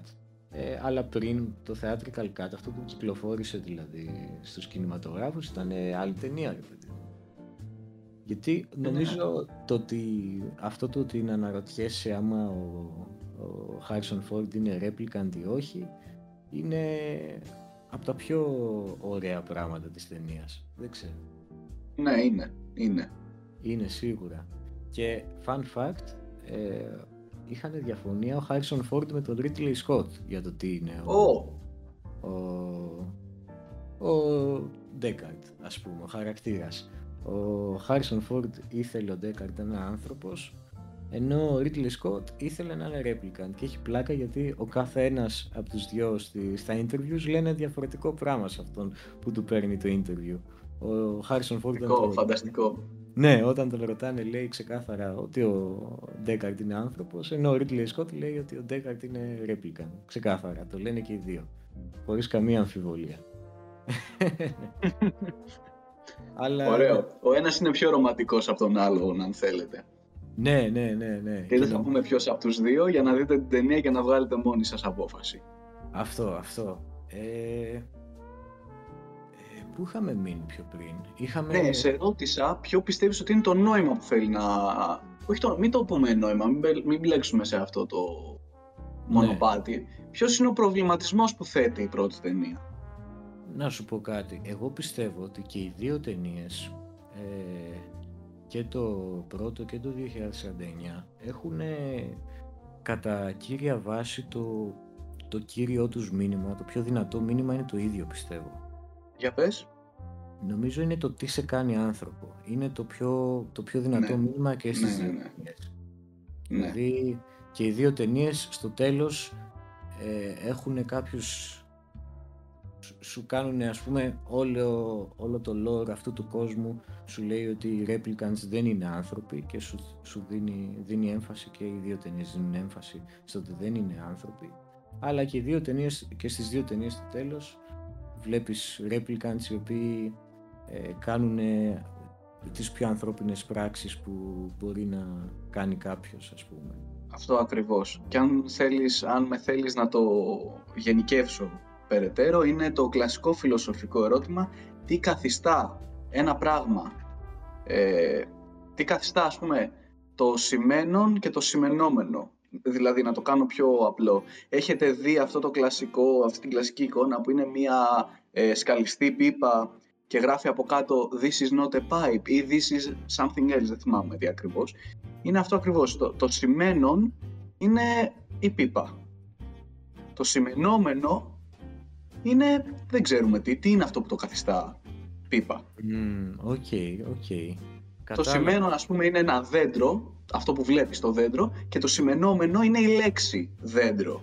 Αλλά τι είναι αυτό που καθιστά αυτό που βλέπεις δέντρο; Ναι, ναι, ναι. Αυτό είναι ναι. κλασικό φιλοσοφικό ερώτημα. Ναι, και νομίζω ότι και οι δύο αυτό είναι το πιο δυνατό τους μήνυμα ε, γενικότερα. Ε, ναι. Βέβαια έχουν διαφορετικό, αν θέλετε, sub-meaning. Διαφορετικό δευτερεύον μήνυμα. Ναι, ναι. Για μένα, το δευτερεύον μήνυμα είναι το πώς προσπαθούν να διαχειριστούν στην πρώτη ταινία. Πώς προσπαθούν να διαχειριστούν ε, τα replicants την ανθρώπινη πλευρά τους. Ναι, αυτό είναι σίγουρα πιο έντονο στην πρώτη ταινία, ναι. Και αν μου επιτρέπεις ε, να, να το πω επιτέλους, να πω την άποψή μου εδώ. Ωραία, πες, χώστε, χώστε. Είναι, τα replicants, αν δεν κάνω λάθος, είναι έξι. Είναι η κοπέλα στο, στο club. Ναι. Είναι ο Λεόν. Ναι. Είναι η κοπέλα που βοηθάει τον ε, ανταγωνιστή. Ναι, ο ανταγωνιστής. Ο ανταγωνιστής. Αυτά είναι. Η Ρέιτσελ, ναι. Η Ρέιτσελ, σημαντικό. Δεν ανήκει στους νέξους έξι, αλλά ναι. ναι, ναι, ναι. Η Ρέιτσελ και ίσως να είναι και ο Χάρισον Φόρντ. Ίσως, ναι, ναι. Κάθε έναν από αυτούς τους απασχολεί ένα ζήτημα, ανθρώπινο κατά βάση ζήτημα, ένα φιλοσοφικό ζήτημα, το οποίο προσπαθούν με κάποιο τρόπο να το διαχειριστούν. Ναι, ναι, ναι, ναι. ναι. Π.χ. η πρώτη κοπέλα που τη βρίσκει στο κλαμπ ο Χάρισον Φόρντ προσπαθεί να διαχειριστεί τη σεξουαλικότητά της. mm Σαν ας πούμε female replicant. Ναι, οκ. Okay. Ο Λεόν έχει συνειδητοποιήσει ότι σε ένα χρόνο θα πεθάνει, του έχει μείνει ακόμα ένας χρόνος. Και παρόλο που έχει συνειδητοποιήσει τη θνητότητά του, δεν την έχει αποδεχθεί. Ναι, ναι, ναι. Έχει αυτή την κλασική σκηνή που πιάνει τον Harrison Ford έξω μετά το κλαμπ ακριβώς. Μετά που σκοτώνει ο Χάρισον. Όπα, spoiler alert. Μετά που σκοτώνει ο Χάρισον Φόρντ την, ε, κοπέλα, την πρώτη κοπέλα, τον πιάνει ο Λεόν και του λέει How much do I have to live? Ναι, μπράβο, ναι, το θυμάμαι. Πόσο, πόσο μου μένει ακόμα. Mm, mm, mm. Και προσπαθεί να το διαχειριστεί βοηθώντας τον ε, main antagonist, ο οποίος ψάχνει ε, να βρει τον δημιουργό και να, ε, να τους δώσει περισσότερο lifespan. Ναι, ναι, ναι, ναι, ναι, ναι, ναι. Η άλλη κοπέλα που βοηθάει τον ε, ανταγωνιστή ε, έχει συνειδητοποιήσει την ατομικότητά της, την αυτοβουλία της αν θέλετε, ότι είναι αυτόβουλη. Mm, mm, mm. Και το εκφράζει μέσα από το punk look της. Πολύ Έχει. punk look. Βάφεται άσπρη, έχει περίεργα μαλλιά και το καθεξής. Γι' αυτό είναι και, και γενικά είναι πιο αυθόρμητη και η κίνησή της και όλα. Ναι, είναι πιο αυθόρμητη και σαν χαρακτήρας, πολύ πιο αυθόρμητη. Ναι, ναι, ναι, ναι, ναι. Και τέλος ο, ο main antagonist ε, έχει συνειδητοποιήσει, μάλλον δεν έχει συνειδητοποιήσει, έρχεται από πόλεμο. Ήταν ανδροειδές, ήταν replicant που πολεμούσε. Ναι, Και προσπαθεί να καταλάβει τα, τα κύρια motives των ανθρώπων. Γιατί σφάζονται μεταξύ τους. ναι. Αν ναι. θέλετε, έχει PTSD. Είναι φιλοσοφικά πιο ε, βαθύς από τους υπόλοιπους χαρακτήρες. Είναι πιο δύσκολο να, να βρεις την ερμηνεία του τι τον απασχολεί. Αυτό, ναι. Αλλά εγώ το ερμηνεύω ως έχει PTSD από τον πόλεμο. Ναι, παιδιά, ένα replicant, ένα ανδροειδές έχει PTSD. Πολύ ωραίο addition. Γιατί κατά βάση είναι τεχνητοί άνθρωποι, παιδιά. Έχουν έχουν αίμα κιλά στις φλέβες τους. Έχουν κύτταρα, έχουν DNA, έχουν χρωμοσώματα που το δείχνει και η δεύτερη ταινία. Ναι, ναι, ναι, ναι, ναι. Ε, είναι και αυτός που στο τέλος ε, ε, κάνει πιο δυνατό το μήνυμα το ότι τα replicants έχουν, ε, μπορούν να εκφράσουν ε, ανθρωπιά, ρε παιδί. μου. Ο- Αυτό, ο- Νο- Νομίζω αυτός το κάνει πιο δυνατό το μήνυμα. αυτός το κάνει πιο δυνατό το μήνυμα. Ήταν το, το πιο ωραίο replicant κατά τη γνώμη μου. Ναι, ναι, ναι. Η Rachel είναι από τα ρομπότ που έχει το ίδιο πρόβλημα που έχει και ο Ryan Gosling στη δεύτερη ταινία. Το Μπράβο. κατά πόσο, κατά πόσο είμαι εγώ, εφόσον οι αναμνήσεις αυτές δεν είναι δικές μου. Μμ, μμ, μμ. Είμαι εγώ αυτό; Είμαι το δέντρο που λέγαμε πριν; Μπράβο, ναι. Ή είμαι κάτι άλλο που μοιάζει με το δέντρο; Μμμ. Ναι. Και ο Harrison Ford, εάν είναι replicant, το πρόβλημα που έχει είναι αυτό της ε, δικαιοσύνης και όλα αυτά τα κλασικά, αλλά σημαντικότερο του, του πεπρωμένου για μένα. Διότι την δουλειά για την αστυνομία έχει κάθε δικαίωμα να την απορρίψει. Ναι. Αλλά το θεωρεί πεπρωμένο του να κάνει αυτός retire, να αποσύρει αυτός τα υπόλοιπα nexus. Ναι, θα μπορούσε, θα μπορούσε να είναι... Αυτή είναι, αυτό, αυτό για μένα είναι το δεύτερο νόημα της ταινίας, το hidden meaning αν θέλετε. Μμμ, μμμ, μμμ. Και νομίζω μπορούμε, λέγοντας το δεύτερο νόημα της δεύτερης ταινίας, να κάνουμε μια μετάβαση και στη δεύτερη ταινία λίγο περισσότερο.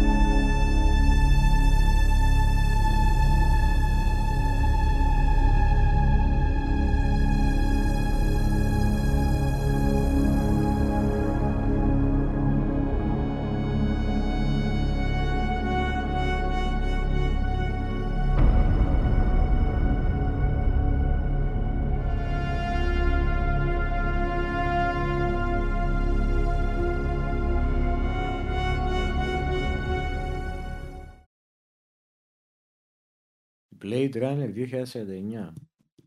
Yes. Τι ταινιάρα είναι αυτή; Ατελείωτη. Τι ταινιάρα είναι αυτή, την έχω και φρέσκια. Ατελείωτη και κυριολεκτικά και μεταφορικά. Είναι τεράστια ταινία. ναι, είναι σχεδόν τρεις ώρες. Ε, που είχαμε μείνει στο, ε, στο δευτερεύον μήνυμα. Βασικά θες να πεις εσύ πρώτα, γιατί εμένα δεν μου είναι ξεκάθαρο. Εμένα μου είναι ξεκάθαρο. Το δευτερεύον μήνυμα της δεύτερης ταινίας είναι το κατά πόσο μπορούν δύο τεχνητά πράγματα να έχουν συναισθήματα, να ερωτευτούν στην ε, δική μας περίπτωση. Ω, α, ναι, το πας εκεί εσύ. Ναι. όπου μας δείχνει τον Ryan Gosling.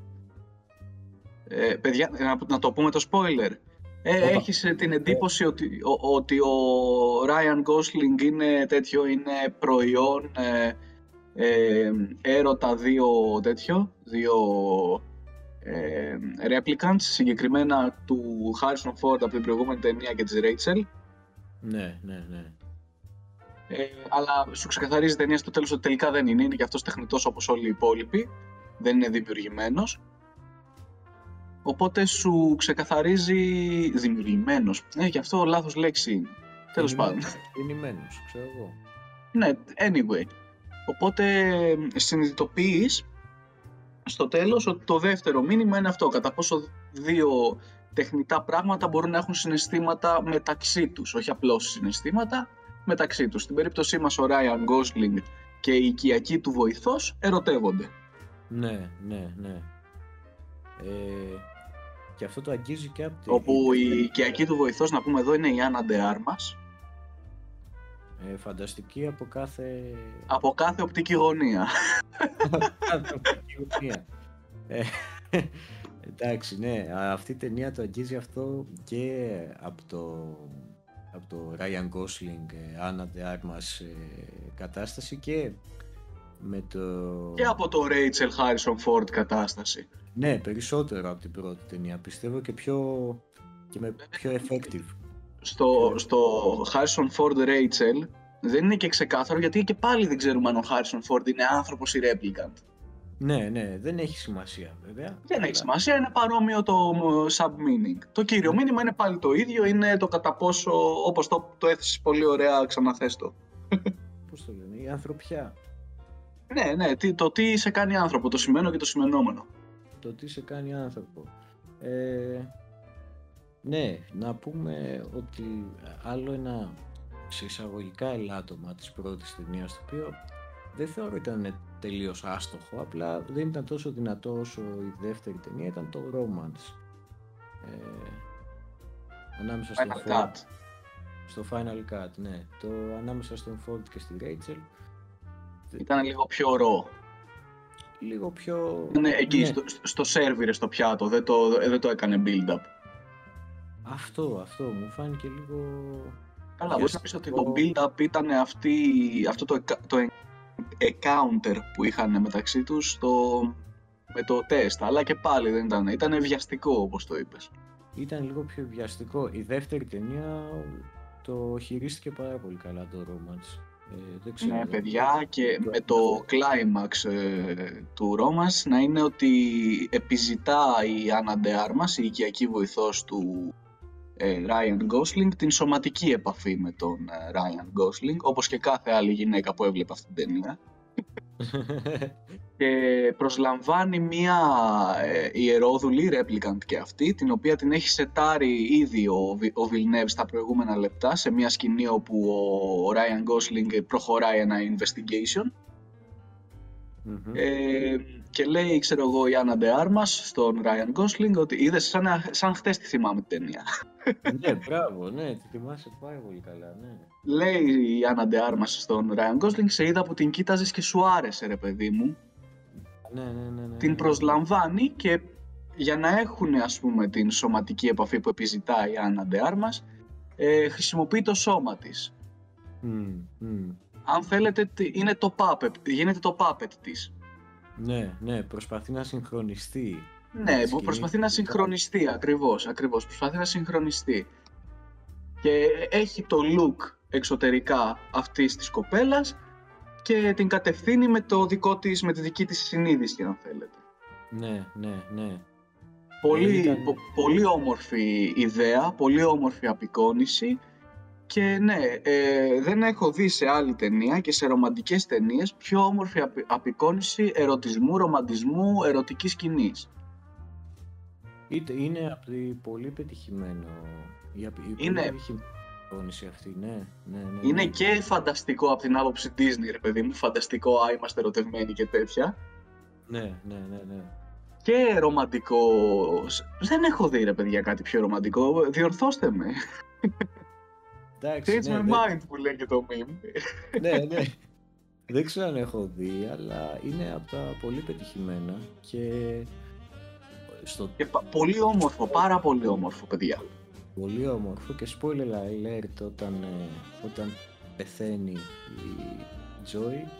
ε, Δεν μπορείς εγώ- να το ορίσεις. Πεθαίνει γιατί δεν είναι. Είναι, είπαμε πάλι, τεχνητή και της σπάνε τη συσκευή με την οποία αναμεταδίδεται το ολόγραμμά της.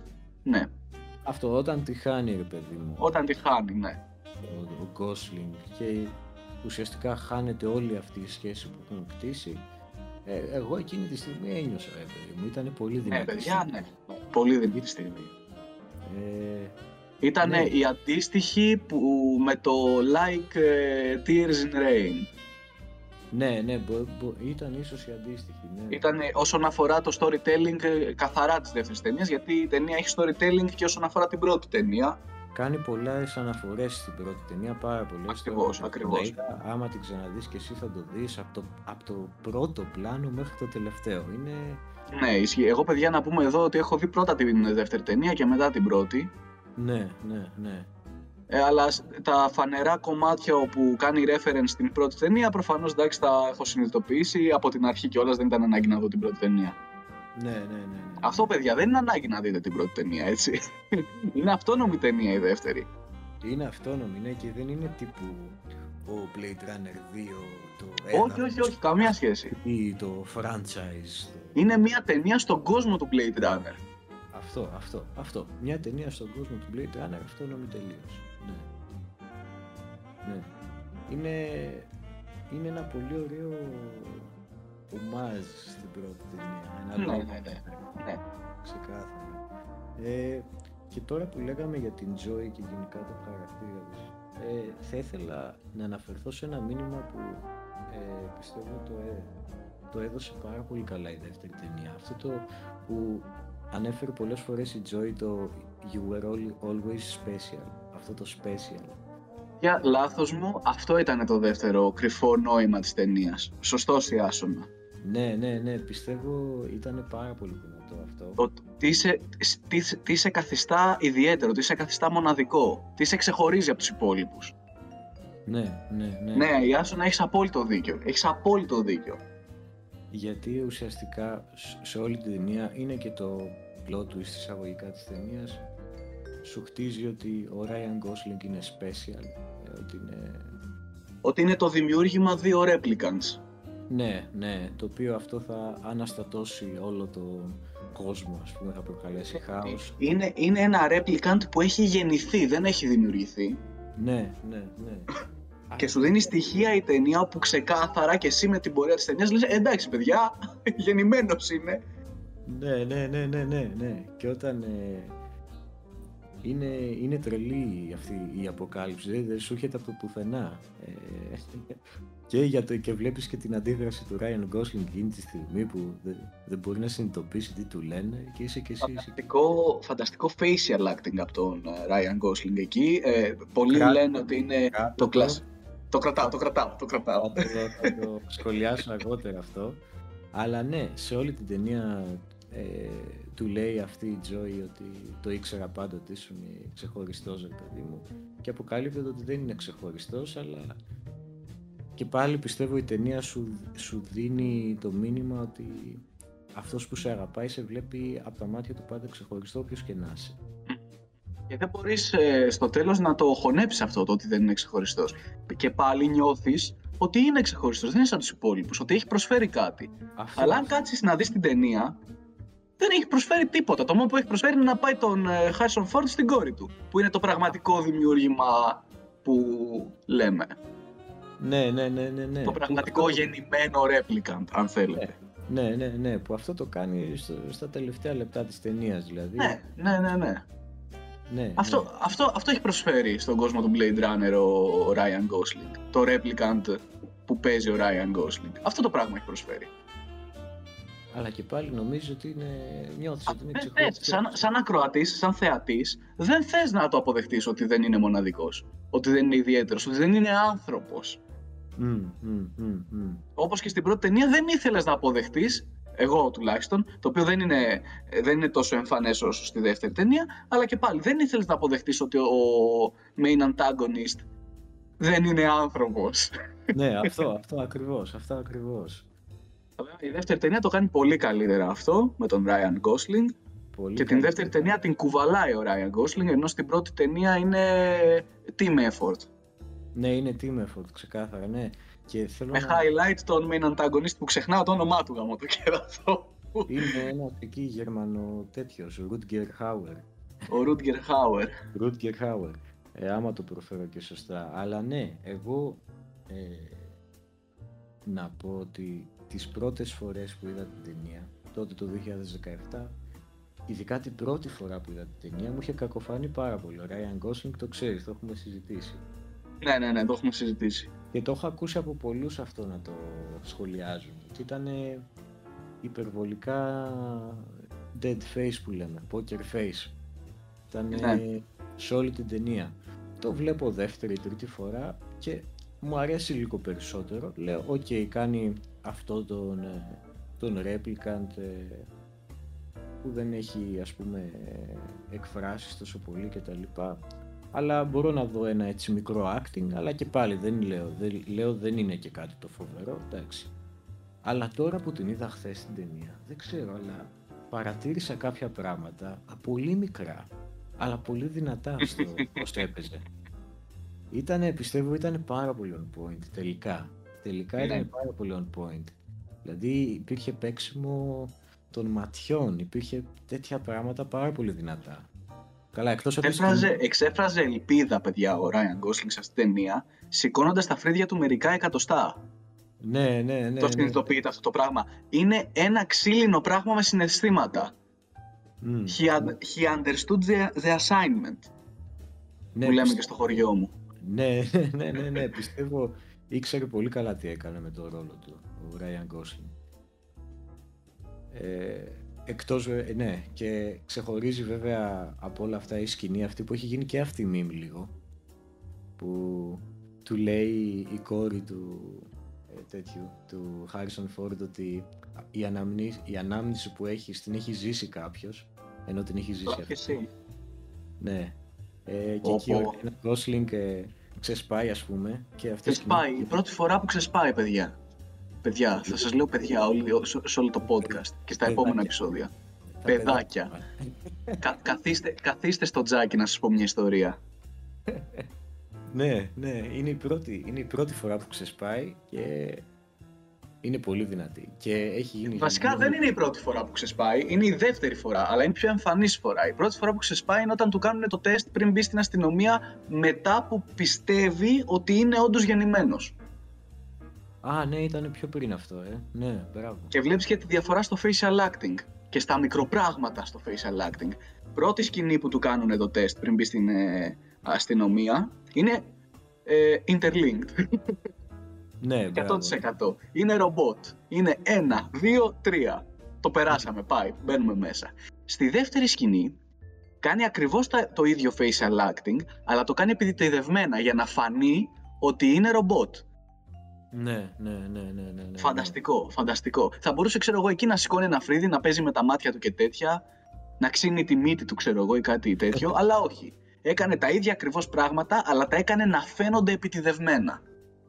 Ναι, ναι, είναι, είναι πάρα πολύ καλός. Δεν, δεν ξέρω αν, αν κατανοείτε πόσο δύσκολο είναι να το πετύχεις αυτό το πράγμα. Είναι πάρα πολύ δύσκολο, ναι, ναι, ναι. Πιστεύω είναι από τις πολύ δυνατές του ερμηνείες του Gosling, που γενικά, Είναι.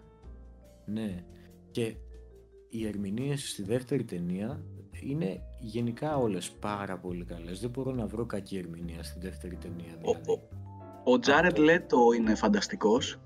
Είναι πάρα πολύ φανταστικός. Δηλαδή, από τον πιο Ε. μικρό χαρακτήρα, τον Μπατίστα, ας πούμε, στην πρώτη σκηνή που είναι φανταστική. Ω, παιδιά, και ο Μπατίστα είναι φανταστικός. Ναι. Που, που Το που να γενικά- πούμε εδώ να το πω το hot take μου. Πες το, άντε, πες το. Θεωρώ, στο είχα ξαναπεί εσένα, Ναι. θεωρώ ότι εί- ήταν λάθος το casting του Μπατίστα εκεί. Αλλά ως προς ποι- ποια άποψη. Είναι φανταστικός, είναι εξαιρετικός ο Μπατίστα σε αυτή τη σκηνή. Δεν διαφωνώ. Είναι τέλειος, ρε παιδιά. Τέλειος είναι ο άνθρωπος. Είναι 10 στα 10 σε αυτή τη σκηνή. Ναι, ναι, ναι. Αλλά έπρεπε να βάλουν τον Μεξικάνο που έκανε τα οριγκάμι στην πρώτη ταινία. Ναι, ε, Για να δείξουν ότι αυτός φυγάδευσε και βοήθησε τον Χάρισον Φόρντ και την Ρέιτσελ. Λοιπόν, ε, θα σου πω κάτι που διάβασα τώρα γι' αυτό. Αυτό δεν βγάζει πολύ νόημα plot-wise, γιατί και από το exposition του πρώτου cut, ε, κυρίως, καταλαβαίνεις ότι ο Χάρισον Φόρντ και αυτός ο Μεξικάνος δεν συμπαθούνται καθόλου. Ναι, ναι, οκ. Άρα, λογικά, το είχε λάβει υπόψη ο Βιλνέβ, ας πούμε, στο Ότι λόγο. να, να σεβαστεί όλα τα cut. Ναι, αυτό ότι δεν συμπαθιούνται αυτοί οι δύο. Και δεν Ναι. θα έβγαζε τόσο νόημα να φυγαδεύσει αυτός αφού δεν ε, συμπαθιούνται. Ναι. Δεν θα ήταν τελείως άτοπο βέβαια. Αν και αυτός υπάρχει στη δεύτερη ταινία, δεν ξέρω αν το θυμάσαι. Είναι το μόνο πράγμα που δεν θυμάμαι, ρε, εσύ. Ναι, είναι μια πάρα πολύ μικρή σκηνούλα που πάει, ξέρω εγώ, Ryan Gosling, εκεί που ψάχνει για το που είναι ο Ντέκαρτ και βρίσκει αυτόν τον Μεξικάνο στο γυροκομείο που φτιάχνει και οριγκάμι επίσης. Αυτός είναι. ναι, ναι, αυτός ο τύπος εκεί. Μπράβο, ναι. και λέει είμαστε, είμαστε συνεργάτες από τα παλιά, ξέρω εγώ. Αυτός είναι, ναι, ναι, ναι, ναι, ναι. Δεν τον βοηθάει καθόλου τον Gosling, απλά φτιάχνει οριγκάμι. Αυτό, ναι, απλά ήταν ένα μικρό έτσι hint για ε, ένα μικρό τέτοιο. Και είναι ο ίδιος ηθοποιός. Είναι ο ίδιος τοπιός, ναι. Είναι ο Τι ίδιος. λες ρε φίλε, καμία σχέση, δεν, δεν θα το καταλάβαινα. Ε, ναι, ναι, ναι, ναι, ναι, ναι. Τέλος πάντων, ναι. Όλες οι ερμηνείες που λέτε είναι, συγγνώμη Άσονα που σε διακόπτω, είναι Εκεί, φανταστικές. εκεί ήθελα να επιστρέψω, ναι, ότι δεν υπάρχει άνθρωπος που να μην έπαιξε καλά σε αυτή την ταινία. Μέχρι, μέχρι και ο, ο τύπος που του έκανε ανάλυση το αλογάκι. Που του λέει είναι πραγματικό ξύλο, θα βγάλεις πολλά λεφτά. Α, ναι, ναι, ο, ναι Ο, αυτός ο, ο Σομαλός, αυτός παιδιά είναι ο Σομαλός πειρατής που παίζει στην ταινία με τον Τόμ Χάνξ τον ε, κύριο ανταγωνιστή. Ναι, δεν την έχω δει. Παιδιά και αυτός είναι φλόλες η ερμηνεία του. Και μιλάει και τη μητρική του γλώσσα και είναι φανταστικός. Να το πάλι το cyberpunk στοιχείο. Ναι, ναι, το είχε, το είχε και η δεύτερη ταινία αυτό το, το στοιχείο. Ναι, ναι, ναι, ναι, ναι. Αλλά ναι, από, το, από τον Ryan Gosling στον Μπατίστα, φίλε. Που και ο, ο Μπατίστα μου αρέσει πάρα πολύ. Ε, καλά, Ναι, εκτός, γίνεται, από την, γίνεται καλός ηθοποιός. εκτός από την wrestling, ε, wrestling καριέρα του, που μου αρέσει και εκεί πέρα. Ε, Σμακ. Φαντάσου, φαντάσου στην Ελλάδα το αντίστοιχο, ο Χασάπης από το ΣΜΑΚ να παίζει σε ταινίες. Θα, ήθ- θα ήθελα να το δω πάρα πολύ αυτό. Ειδικά το Σάπι, θα ήθελα πάρα πολύ να το δω. Ε, τέτοιο. Ε, ο Μπατίστα είναι και πολύ γλυκός άνθρωπος. Έχω δει interview του. Βασικά έχω δει τέτοιο interview. Είναι και πάρτε Έλληνα, ε. Έλα. Ναι, Πες το. ναι, είναι ένα τέταρτο Έλληνας, κάτι τέτοιο. Μα, εντάξει. Ελληνάρας, Ελληνάρας. Ελληνάρας. Κοίτα, όσο γυρνάει και η τριχοφυΐα του αυξάνεται, φαίνεται. Φαίνεται όντω τώρα που το είπες και λίγο έτσι το φατσικό του γίγνεσθε, ναι. Ε, Είναι Πώς όμως το πολύ λένε; λίγο, δεν είναι δηλαδή ότι «Ω, είναι ομ- ομογενής και τέτοια». ναι, ναι, δεν είναι γκαλφιανάκης, ρε παιδί, τον βλέπεις και λες Ω, Καλά, άστο, άστο το Γαλιφιανάκι. Ε, ο Μπατίστα, ναι, είναι πολύ γλυκός. Τον έχω δει σε ένα interview ε, που είναι εκεί που έχουν κάνει για τον Dune. Που ξέρεις, μιλάνε όλοι οι ηθοποιοί εκεί του Dune, όλοι τε- τα τεράστια ονόματα. Όλοι είναι τεράστια ονόματα. Και είναι αυτός εκεί στην ακρούλα που δεν μιλάει. Και τον ρωτάνε κάτι, ξέρω εγώ, και λέει: Εγώ δεν μιλάω ε, τόση ώρα γιατί δεν έχω καμία σχέση με όλους αυτούς τους ναι, ταπεινός ρε φίλε, ταπεινός. Απλώς, ότι νιώθω τόσο ευγνώμων που είμαι εδώ πέρα και ότι χαίρομαι που, με έχει, που ο κόσμος έχει αποδεχτεί την ε, αλλαγή της καριέρας μου. Ήταν τόσο wholesome. Ναι, Ο ναι, ναι, Μπατίστα. ναι. Είναι παιδιά τυπάκι, είναι. Ναι, και παίζει πάρα πολύ καλά στο Blade Καμία- Runner. στην και, πρώτη και σκηνή. παίζει, παιδιά, και παίζει όπως παίζει, σε όσο- σε όσες ταινίες παίζει, καμία σχέση με τον αντίστοιχο, τον Dwayne Johnson. Α, καλά, ναι, εντάξει. Παιδιά, κα- ο, ο, ο Dwayne Johnson, εντάξει, ταλαντούχος μεν, αλλά δεν είναι τόσο καλός όσο τον Μποτίστα.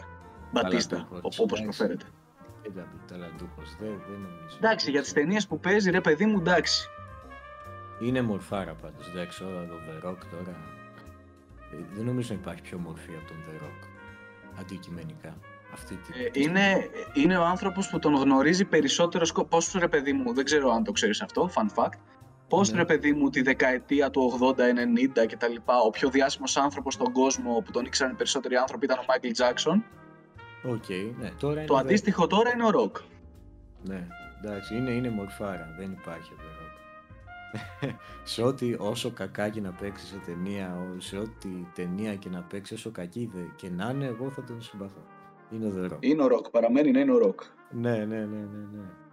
Ε, τέλος πάντων, ναι, οι ερμηνείες φανταστικές. Ε, ακόμα και για μένα main antagonist του δεύτερου δεν είναι... Μέχρι, συγγνώμη, συγγνώμη, άσονα, συγγνώμη. Πες, πες, άντε, άντε. Μέχρι και η, η κοπελίτσα που, η Replicant ρε παιδί μου, που τη δείχνει στη σκηνή με τον Τζάρετ Λέτο. Όχι οι μίστρες του... Μίστρες.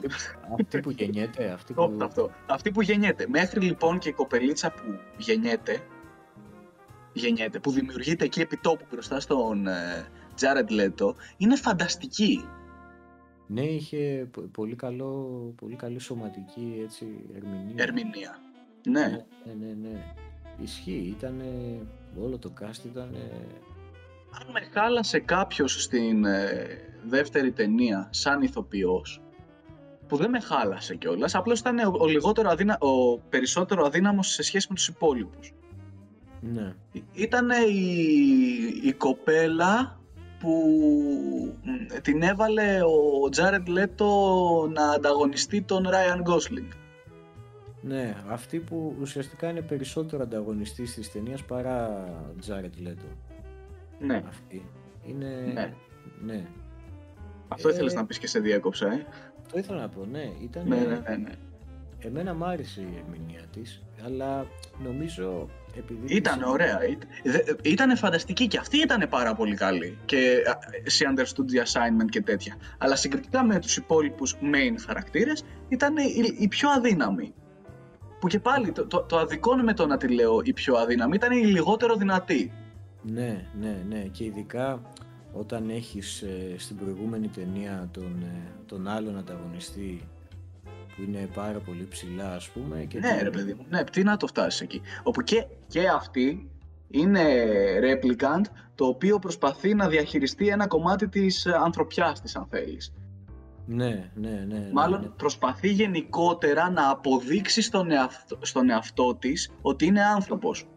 Ναι, και από εδώ και από εκεί βλέπεις στην ταινία ότι ε, επαναστατεί ε, και μάλιστα εκεί που σκοτώνει την ε, spoilers πάλι την ε, Ε, το Robin- είπαμε αυτό. Ναι, την Robin Wright που ήταν και καλά το boss του, του Kay. Ότι είναι η φάρα, Χριστέ μου. Η Robin Wright. Καλά, αυτή ήταν... Ε, ξέρεις ποια είναι, έτσι, που αλλού έπαιζε. Πού αλλού Το- έπαιζε. Forrest Gump, έκανε την κοπέλα του Forrest Gump. Μαλάκα, ναι! Τι είναι; Τώρα δεν συνειδητοποιώ. που τον κόλλησε AIDS η μαλακισμένη. ναι, ναι, ναι, ναι. Ναι, τέλος πάντων. Που όταν τη σκοτώνει, λέει. Νόμιζες, ξέρω εγώ, ότι τα replicants ε, ε, κάνουν μόνο obey. Τα θυμάμαι όλα στα Ναι, αγγλικά. μπράβο, μπράβο, μπράβο. Ε, μόνο υπακούν. Μόνο υπακούν. Μ' αρέσει που διορθώνω εσένα που μιλάς μισά αγγλικά, μισά ελληνικά και εγώ το έχω γαμίσει. Ναι, άσε κι εγώ. Τη μία από τα ίδια. Είμαστε η γενιά τώρα, πώς λέγεται, η Gen Z. Όχι η Gen Ναι, Z, ναι, ναι. ή η Gen Z είμαστε τώρα. Νομίζω είμαστε Gen Z. Ναι. Τέλος πάντων, ναι. Που του λέει αυτό. Ότι τα replicants ουσιαστικά δείχνει ότι δεν υπακούν μόνο. Ναι. Όπου Ε, επί της ουσίας το, το έλεγε την ώρα που υπακούσε εντολές. Καλά, ναι, ναι, ναι. Αλλά το έλεγε για τον, ε, για τον Ράιαν, οπότε εντάξει. Για τον Ryan Gosling. που βασικά δεν υπακούσε εντολές εκείνη τη σκηνή. Στο τέλος Ναι, τέλος, την σκότωσε και λέει θα πω ότι εσύ πρώτα με βάρεσε, ξέρω εγώ. Α, ναι, μπράβο, μπράβο. Ναι, ναι, ναι, ότι ήταν αυτοάμυνα. Ότι ήταν αυτοάμυνα, ναι. Αλλά ναι, πα- και αυτή ήταν πάρα πολύ καλή, αλλά δεν ήταν τόσο δυνατή ε, όσο ο προηγούμενος ανταγωνιστής της πρώτης ταινίας. Αν και αυτή η ταινία δεν έδινε και τόσο βάση στους ανταγωνιστές γενικότερα, πιστεύω. Ε, είναι, είπαμε, ο Ryan Gosling την κουβαλάει όλη την ταινία. Είναι ο πρωταγωνιστής ξεκάθαρα. Είναι ο πρωταγωνιστής. Ναι, ναι, ναι, ναι, ναι. Ενώ στη Ε. δεύτερη ταινία μπορείς να πεις ότι ναι, ο Χάρισον Φόρντ είναι ο πρωταγωνιστής, η πλοκή περιστρέφεται γύρω από αυτόν, αλλά δεν είναι αυτός που κουβαλάει την ταινία. Ναι, ναι. Ε, και τώρα που είπες Harrison Ford, θα ήθελα να σταθούμε λίγο στο Harrison Ford. Μα, ε, μ' άρεσε πάρα πολύ, εκτός από την πρώτη ταινία, μ' άρεσε και στη δεύτερη πάρα πολύ ο Harrison Ford.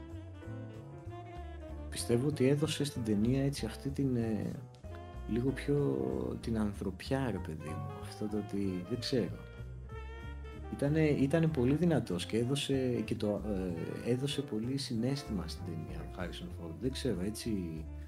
Η Νάρα που του δείχνει ο Τζάρετ Λέτο την Ρέιτσελ. Ναι, ήταν πάρα πολύ καλός εκεί. Τα μάτια της ήταν πράσινα ή τα μάτια της δεν ήταν πράσινα, κάτι τέτοιο. Τα μάτια της ήταν πράσινα, ναι. ναι Πω αυτός πω, ανατριχίλα αυτή η σκηνή. Πάρα πολύ καλή. Πάρα πολύ καλή. Και έχω σημειώσει εδώ πάρα πολύ ωραία σκηνή. Ε, κλασική Harrison Ford σκηνή. Ό,τι πιο κλασικό. Ε, βασικά κάτσε. Θα το κάνουμε edit αυτό. Θέλω πάρα πολύ να στη δείξω αυτή τη σκηνή. Περίμενε λίγο. Ναι, ναι, ναι. Όσο ψάχνεις να συμπληρώσω ότι ε, η δεύτερη ταινία έχει πιο σοβαρό διάλογο από την πρώτη. Όχι ότι δεν έχει και η πρώτη, απλώς ε, η δεύτερη είναι, ακολουθεί τους κανόνες που λέγαμε. Η πρώτη έχει και το, τα κάλτ σημεία της, έχει ας πούμε αυτό που τον πιάνει τον Harrison Ford ε, ο, ο Γερμανός, ο main antagonist anyway, και του κάνει wake up time to die.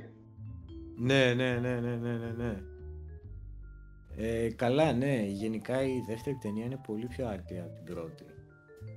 Η πρώτη όμως ταινία κάνει και ξεχωρίζει πιο ξεκάθαρα, γιατί είναι και η πλοκή της τέτοια, αλλά το ξεχωρίζει και με visuals, ε, τα replicants από τους ε, ανθρώπους. Τα replicants όταν πέφτει φως στα μάτια τους έχουν άσπρες κόρες.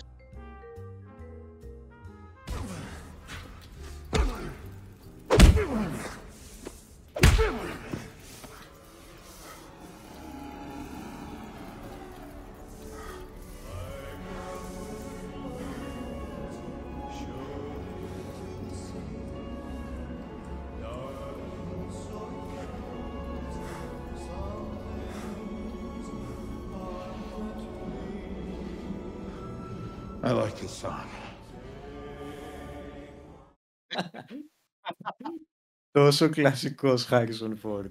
Στίχημα Το- αυτοσχεδίαση. Στίχημα. θα μπορούσε, θα μπορούσε Ξε- να... Ξέρεις γιατί, αν προσέξεις, ο Ryan Gosling χάνει λίγο το τέτοιο, τον ήρμό του. Κοιτάζει με, με το δάχτυλο εκεί που δείχνει ο τέτοιος.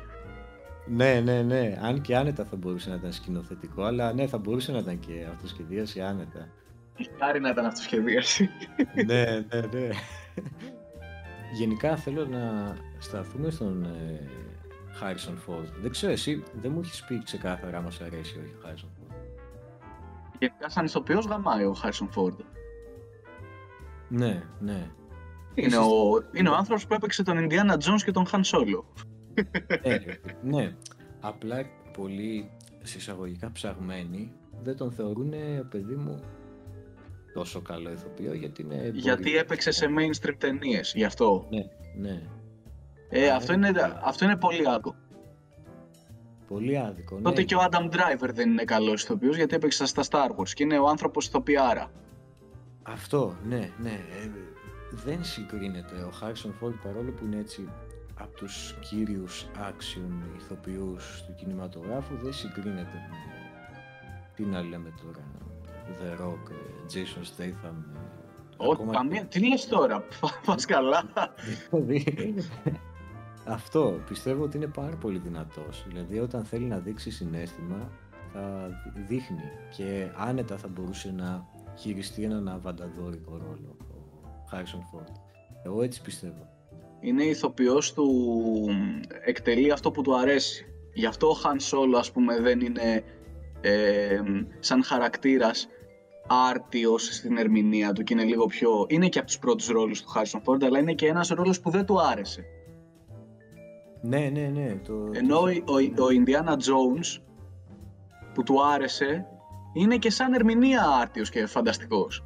Είναι πάρα πολύ καλή η ερμηνεία. Δεν ξέρω αν έχεις δει τις ταινίες, ειδικά στο τρίτο που είναι η πιο... Έχω δει, δεν το συζητάω. Το τρίτο που είναι ναι, η πιο συναισθηματική ταινία υποτίθεται, είναι πάρα πολύ καλός. Μ' αρέσει πάρα πολύ. Ναι, είναι.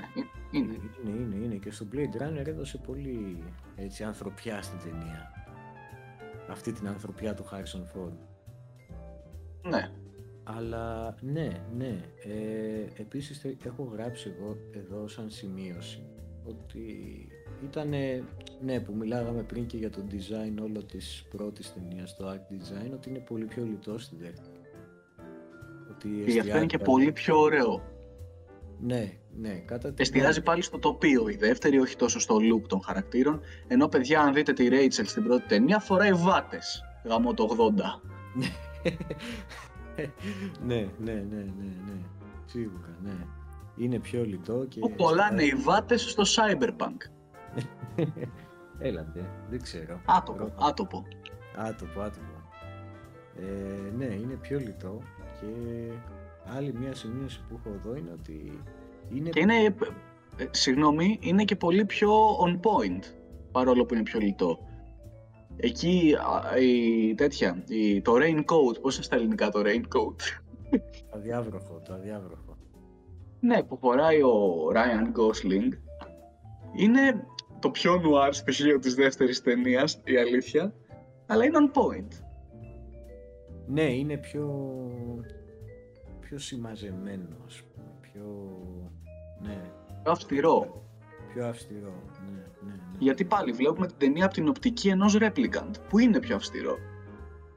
Σωστό, σωστό, σωστό. Είναι ξεκάθαρο. Στο τέλος γίνεται ξεκάθαρο ότι είναι replicant ο Ryan Gosling. Γι' αυτό είναι και πιο αυστηρή η οπτική της ταινίας. Στην πρώτη ταινία που δεν γίνεται ξεκάθαρο αυτό, μπορείς να κάνει ό,τι θέλει ο σκηνοθέτης. Μπράβο, ναι. Και τώρα μου έδωσες πάσα για κάτι που ήθελα να πω και ξέχασα.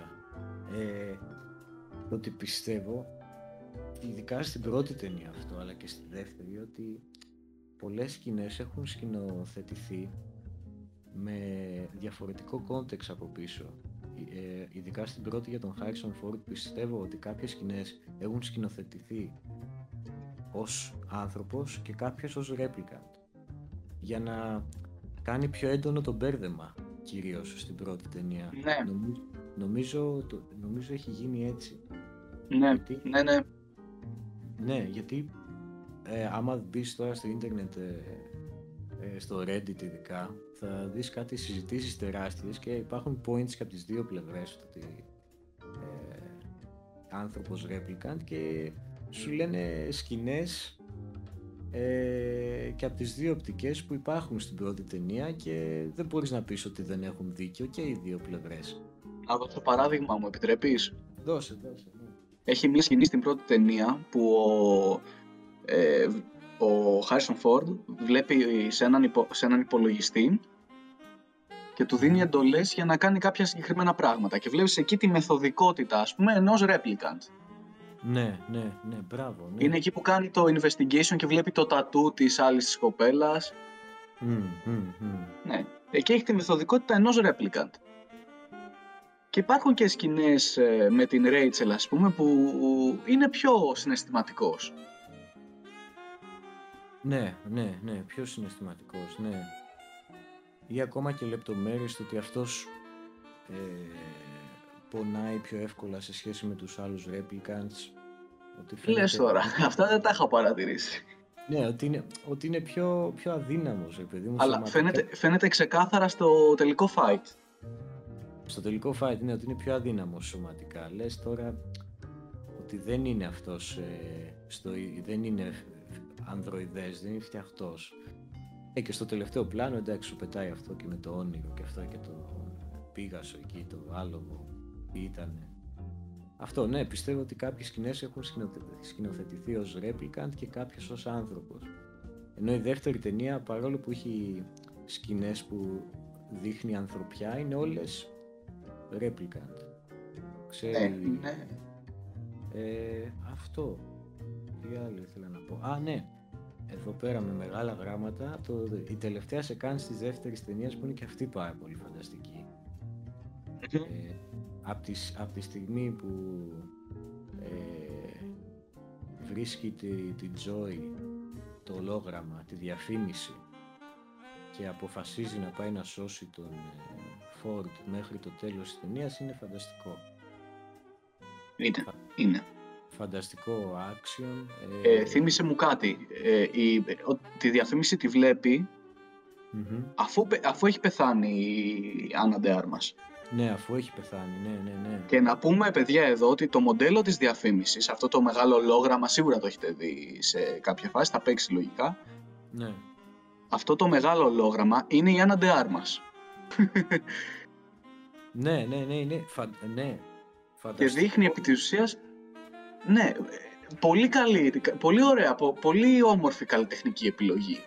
Πέραν του CGI και σαν επιλογή να βάλουν την, την κοπέλα του, ναι θα την πω κοπέλα του, να βάλουν την κοπέλα του στη διαφήμιση για να δείξει ότι είναι ένα μοντέλο το οποίο το χρησιμοποιούν γενικότερα για την σύγχρονη τεχνολογία. Ναι, είναι ναι, πολύ ναι. καλή η επιλογή ρε φίλε. Ναι, από, εκεί το, από αυτή την άποψη. Δείχνει, δείχνει και ότι δεν είχε συναισθήματα για, το, για την εμφάνισή της, για το πώς έδειχνε. Είχε συναισθήματα για αυτήν ως ατομικότητα. Αν μπορείς να την πεις ατομικότητα. Ναι, ναι, ναι, ναι, ναι, ναι, ναι. Ναι. Είναι πολύ εκπληκτικό, εκπληκτικό. Ναι, ναι, ναι. συγγνώμη, συγγνώμη. Εκπληκτικό, εκπληκτικότατο είναι. Εννοείται. και, και λογικά μάλλον ίσως είναι η πιο ωραία οπτικά σκηνή αυτή, δεν ξέρω. Ναι, είναι, είναι, αντικειμενικά είναι. Τώρα μπορείς να πας στον τεχνικό τομέα, στο CGI κτλ. Ναι, όχι, ήθελα να πω ότι το CGI της ταινίας και γενικά ο Villeneuve και με τον Dune το είδαμε αυτό, είναι βασικά με τον Dune λιγότερο, αλλά είναι πολύ, ε, όχι too much, είναι ακριβώς όσο πρέπει και... Ναι, στο Dune δεν το είδαμε αυτό, αλλά τέλος πάντων. Ναι, ναι, πάρα πολύ προσεγμένο, πάρα πολύ προσεγμένο στο Blade Runner. Στο Blade Runner είναι και on point, στο Dune σε κάποιες φάσεις είναι και off point, είναι μια οπτικά πανέμορφη ταινία. Να, εντάξει, να το πούμε να φεύγει από τη μέση. Είναι και το Dune μια οπτικά πανέμορφη ταινία, αλλά για όσους έχουν διαβάσει το βιβλίο θα καταλάβουν μερικά πράγματα που είναι off point. Ναι, ναι, ναι. Δεν και μερικά άλλα που είναι περισσότερο on point από ό,τι στο βιβλίο, έτσι. Για να μην το αδικούμε. Ναι, ναι, ναι, ναι. Δεν το έχω διαβάσει, δεν ξέρω. Εσύ ξέρεις. Ε, ναι, τε, γυρνάμε στην τελευταία, στο τελευταίο sequence του δεύτερου, είναι πάρα πολύ ωραίο. Εκεί μπαίνει και το soundtrack του Hans Zimmer ε, που δίνει όλη αυτή τη σκηνή με τους μεγάλους ήχους. Ε, με το ambient της υπόθεσης. Ναι, ναι, ναι, ναι. Ε, και όλο αυτό το, το action είναι φανταστικά γυρισμένο. Ε, και στο τέλος παίζει που πάει ε, και πάει τον Harrison Ford στην κόρη του ε, που χιονίζει και παίζει το κλασικό κομμάτι που έπαιξε και στην πρώτη ταινία του Βαγγέλη, το Tears in Rain, αλλά αυτή τη φορά... Πω, πω, ομάζ, ομάζ. Ομάζ, ομάζ, αλλά αυτή τη φορά χιονίζει. Ε, είναι πολύ καλό, είναι το, το τέλειο τέλος ας πούμε. Ναι, ναι. Ναι. ναι και σε αφήνει συναισθηματικά κενό έτσι. Όχι συναισθηματικά κενό, λάθος έκφραση. Ε, συναισθηματικά μπερδεμένο. Ναι, ναι. Γιατί, όπως, όπως είπαμε ρε παιδί μου ότι ε, ο Ryan Gosling δεν έκανε τίποτα. δεν ήταν κάποιος σημαντικός, αλλά δεν θες να το αποδεχτείς ότι δεν ήταν κάποιος σημαντικός. Για σένα ήταν κάποιος σημαντικός. Ναι, αυτό, με, στο τέλος μένεις με αυτό το... Με αυτή την... Παράπονο, ενόχληση. Ναι, τη γλυκοπικράδα. Ναι, αυτή τη γλυκοπικράδα, ναι, ακριβώς, ναι. Πάρα πολύ καλή ταινία και οι δύο είναι πάρα πολύ καλές ταινίες. Δεν ξέρω αν έχεις κάτι να προσθέσεις εσύ. Τις συνιστούμε ανεπιφύλακτα προφανώς. Ναι, δεν το συζητάω, δεν το συζητάω. Έχω να προσθέσω κάτι πολύ τεχνητό και, ε, τεχνητό, τεχνικό και πολύ μικρό. Ε, το οποίο συζητήσαμε και ξεχάσαμε να το πούμε. Ο Βαγγέλης ήταν πιο daring στο soundtrack της πρώτης ταινίας. Π.χ. Ναι, Ναι, ναι. Έπαιξε και με το cyberpunk στοιχείο και με το noir στοιχείο και τα συνδυάσε πάρα πολύ όμορφα. Έχει μια σκηνή όπου η Rachel παίζει πιάνο Μπράβο, ναι, ήθελα να το πω αυτό, ναι. και μπαίνει σε εκείνη τη φάση σαξοφωνιά, τζαζιά. Ό,τι καλύτερο, φίλε, ό,τι καλύτερο. Ε, ναι, δε- ο, ο Hans Zimmer από την άλλη ήταν πιο συντηρητικός, Ναι, αλλά και γενικά, πάλι πολύ καλός. Πολύ καλός. Είναι από τα καλύτερα soundtrack που έχει κάνει τελευταία. Για μένα το Blade Runner το 2049. Αλλά σκέφτομαι να αφιερώσω ένα επεισόδιο για αυτόν μόνο, και, ε, μόνος, μόνο του, ας πούμε. Ε, το Γιατί- αξίζει, το αξίζει παναθεμάτωνα. Του αξίζει και ο άτιμος με έχει απογοητεύσει λίγο τελευταία, να πω την αλήθεια. Γιατί Ε, στο Dune με απογοήτευσε και εμένα. Στις τελευταίες του ταινίες και εμένα με απογοήτευσε στο Dune. Ένα off-point πράγμα του Dune ήταν αυτό. Δεν ταιριάζε καθόλου η μουσική. Ήθελε κάτι πιο oriental το Dune. Γενικά δεν έχει πάρει αυτή την, ε, αυτό το approach στο ότι απλά χτίζω με ήχο τις ταινίες. Δεν κάνω... Ε, Δεν τις δίνω, τις χτίζω. Τις χτίζει, ναι, τις χτίζει. Έτσι, μια, μια αφηρημένη έκφραση. Δεν τις δίνει καλλιτεχνικά, δεν τις δίνει ε, με την μουσική του, μουσικά τις ε, τέτοιο, τις χτίζει. Ναι, ναι, ναι. Είναι απλά ήχοι, ας το πούμε. Είναι συγχορδίες ε, επί μία συγχορδία επί τρία λεπτά, άλλη μία συγχορδία επί, άλλη, απαρά, επί άλλα τρία λεπτά, περίεργη ήχη από εδώ και από εκεί. Ναι, υποκύπτει πάλι στον καθοσπρεπισμό του πώς πρέπει να είναι ένα καλό soundtrack για μια ταινία. Και χάνει την έκφραση της υπόθεσης. Ναι, βασικά έχει χάσει λίγο τη μελωδικότητά του, γιατί ο Ζήμα είχε πάρα πολύ μελωδικότητα. έχει πάψει να εκφράζεται μέσω του soundtrack του και ναι, ε, απλώς κάνει ένα καλό soundtrack για μια ταινία όπως τεχνικά θα έπρεπε να είναι και έχει χάσει το χαρακτήρα του. Ναι, και πιστεύω αυτό έχει να κάνει και το, με το ότι έχει γίνει πάρα πολύ εμπορικός. Έχει κάνει, πλέον τον παίρνουν όλοι. Έχει κάνει το soundtrack του Bob Σουγκαράκη, την ταινία του. Ωρε πούστη. Δε- δεν υπάρχει ταινία πλέον που να μην είναι Hans Zimmer, ας πούμε. Δεν, πιστεύω έχει χάσει λίγο το νόημα. Αλλά ναι, εντάξει. Αυτό ήθελα να πω για τον Zimmer. Πολύ καλή δουλειά του στο Blade Runner, αλλά ο Βαγγέλης είναι σε άλλο επίπεδο. Η Fun διάβολη. fact για τον Βαγγέλη, σε περίπτωση που δεν το ξέρετε, έχει στείλει τη μουσική του δύο φορές στο διάστημα. Τη μία ε, hardware και την άλλη hardware. Τη μία χειροπιαστά και τη δεύτερη όχι και τόσο χειροπιαστά. Την πρώτη φορά την έχει στείλει με την πρώτη αποστολή στον Άρη Μμμ. Και τη δεύτερη φορά την έστειλε με, μέσω ραδιοκυμάτων με το θάνατο του Hawking για τον οποίο έχει γράψει και ολόκληρο άλμπουμ αν- αν δεν κάνω λάθος και είναι αυτό που έστειλε στο διάστημα. Α, Έλα, δηλαδή πε- πέρσι, πρόπερσι το έστειλε αυτό. Ναι, ναι, ναι, ναι. Έχει αφήσει παρακαταθήκη για την ανθρωπότητα ο Βαγγέλης. Πω, πω, πω, εντάξει, δεν, δεν τον πιάνει κανείς φίλε. Τι λες τώρα; Ναι, δε- δεν κάνω πλάκα. Ισχύουν ναι. αυτά, ψάξτε τα. Ναι, είναι και η μουσική του για διάστημα. Δεν, δεν συζητάτε. Είναι, είναι. Είναι. Ναι, Και ναι. είναι και κάτι το οποίο όπως θέλει να πιστεύει και αυτός και πιστεύω ότι έχει απόλυτο δίκιο, η μουσική του ενώνει τον κόσμο και δημιουργεί έτσι μια ε, αίσθηση συλλογικής ανθρώπινης κουλτούρας και όχι ελληνικής κουλτούρας ή ιταλικής κουλτούρας ή αμερικάνικης κουλτούρας. Είναι, Α, είναι παγκόσμια κουλτούρα η μουσική του. Τώρα που το λες το βγάζει η μουσική του αυτό. Ναι, το βγάζει. Σίγουρα το βγάζει. Ναι, φανταστικός ο Βαγγέλης. Δεν ξέρω αν Ναι, θες ναι, να προσθέσεις κάτι άλλο. όχι. Γενικά, ε, συνιστούμε ανεπιφύλακτα αυτές τις δύο ταινίες. Τα Blade Runner είναι, πρέπει να είναι στη watchlist όλων μας. Όλων, όλων παιδιά και εγώ το καθυστέρησα πολύ το πρώτο Blade Runner αλλά το απόλαυσα κάθε, κάθε δευτερόλεπτο του. Το απόλαυσα. Ναι, ναι, και τα δύο ε, αποτυχίες όταν βγήκαν, αλλά ειδικά το πρώτο, γιατί το δεύτερο βγήκε πολύ πρόσφατα, με τα χρόνια αποδείχθηκε masterpiece και πιστεύω και το δεύτερο με τα χρόνια θα αναγνωριστεί ακόμα περισσότερο. Ναι, ναι. Ε, αυτά από μας, χαρήκαμε πάρα πολύ που τα είπαμε. Ε, Πάρα πολύ. Καληνυχτίζουμε ε, Καληνύχτα, καληνύχτα. και τα λέμε στο επόμενο επεισόδιο. Bye. Arrivederci.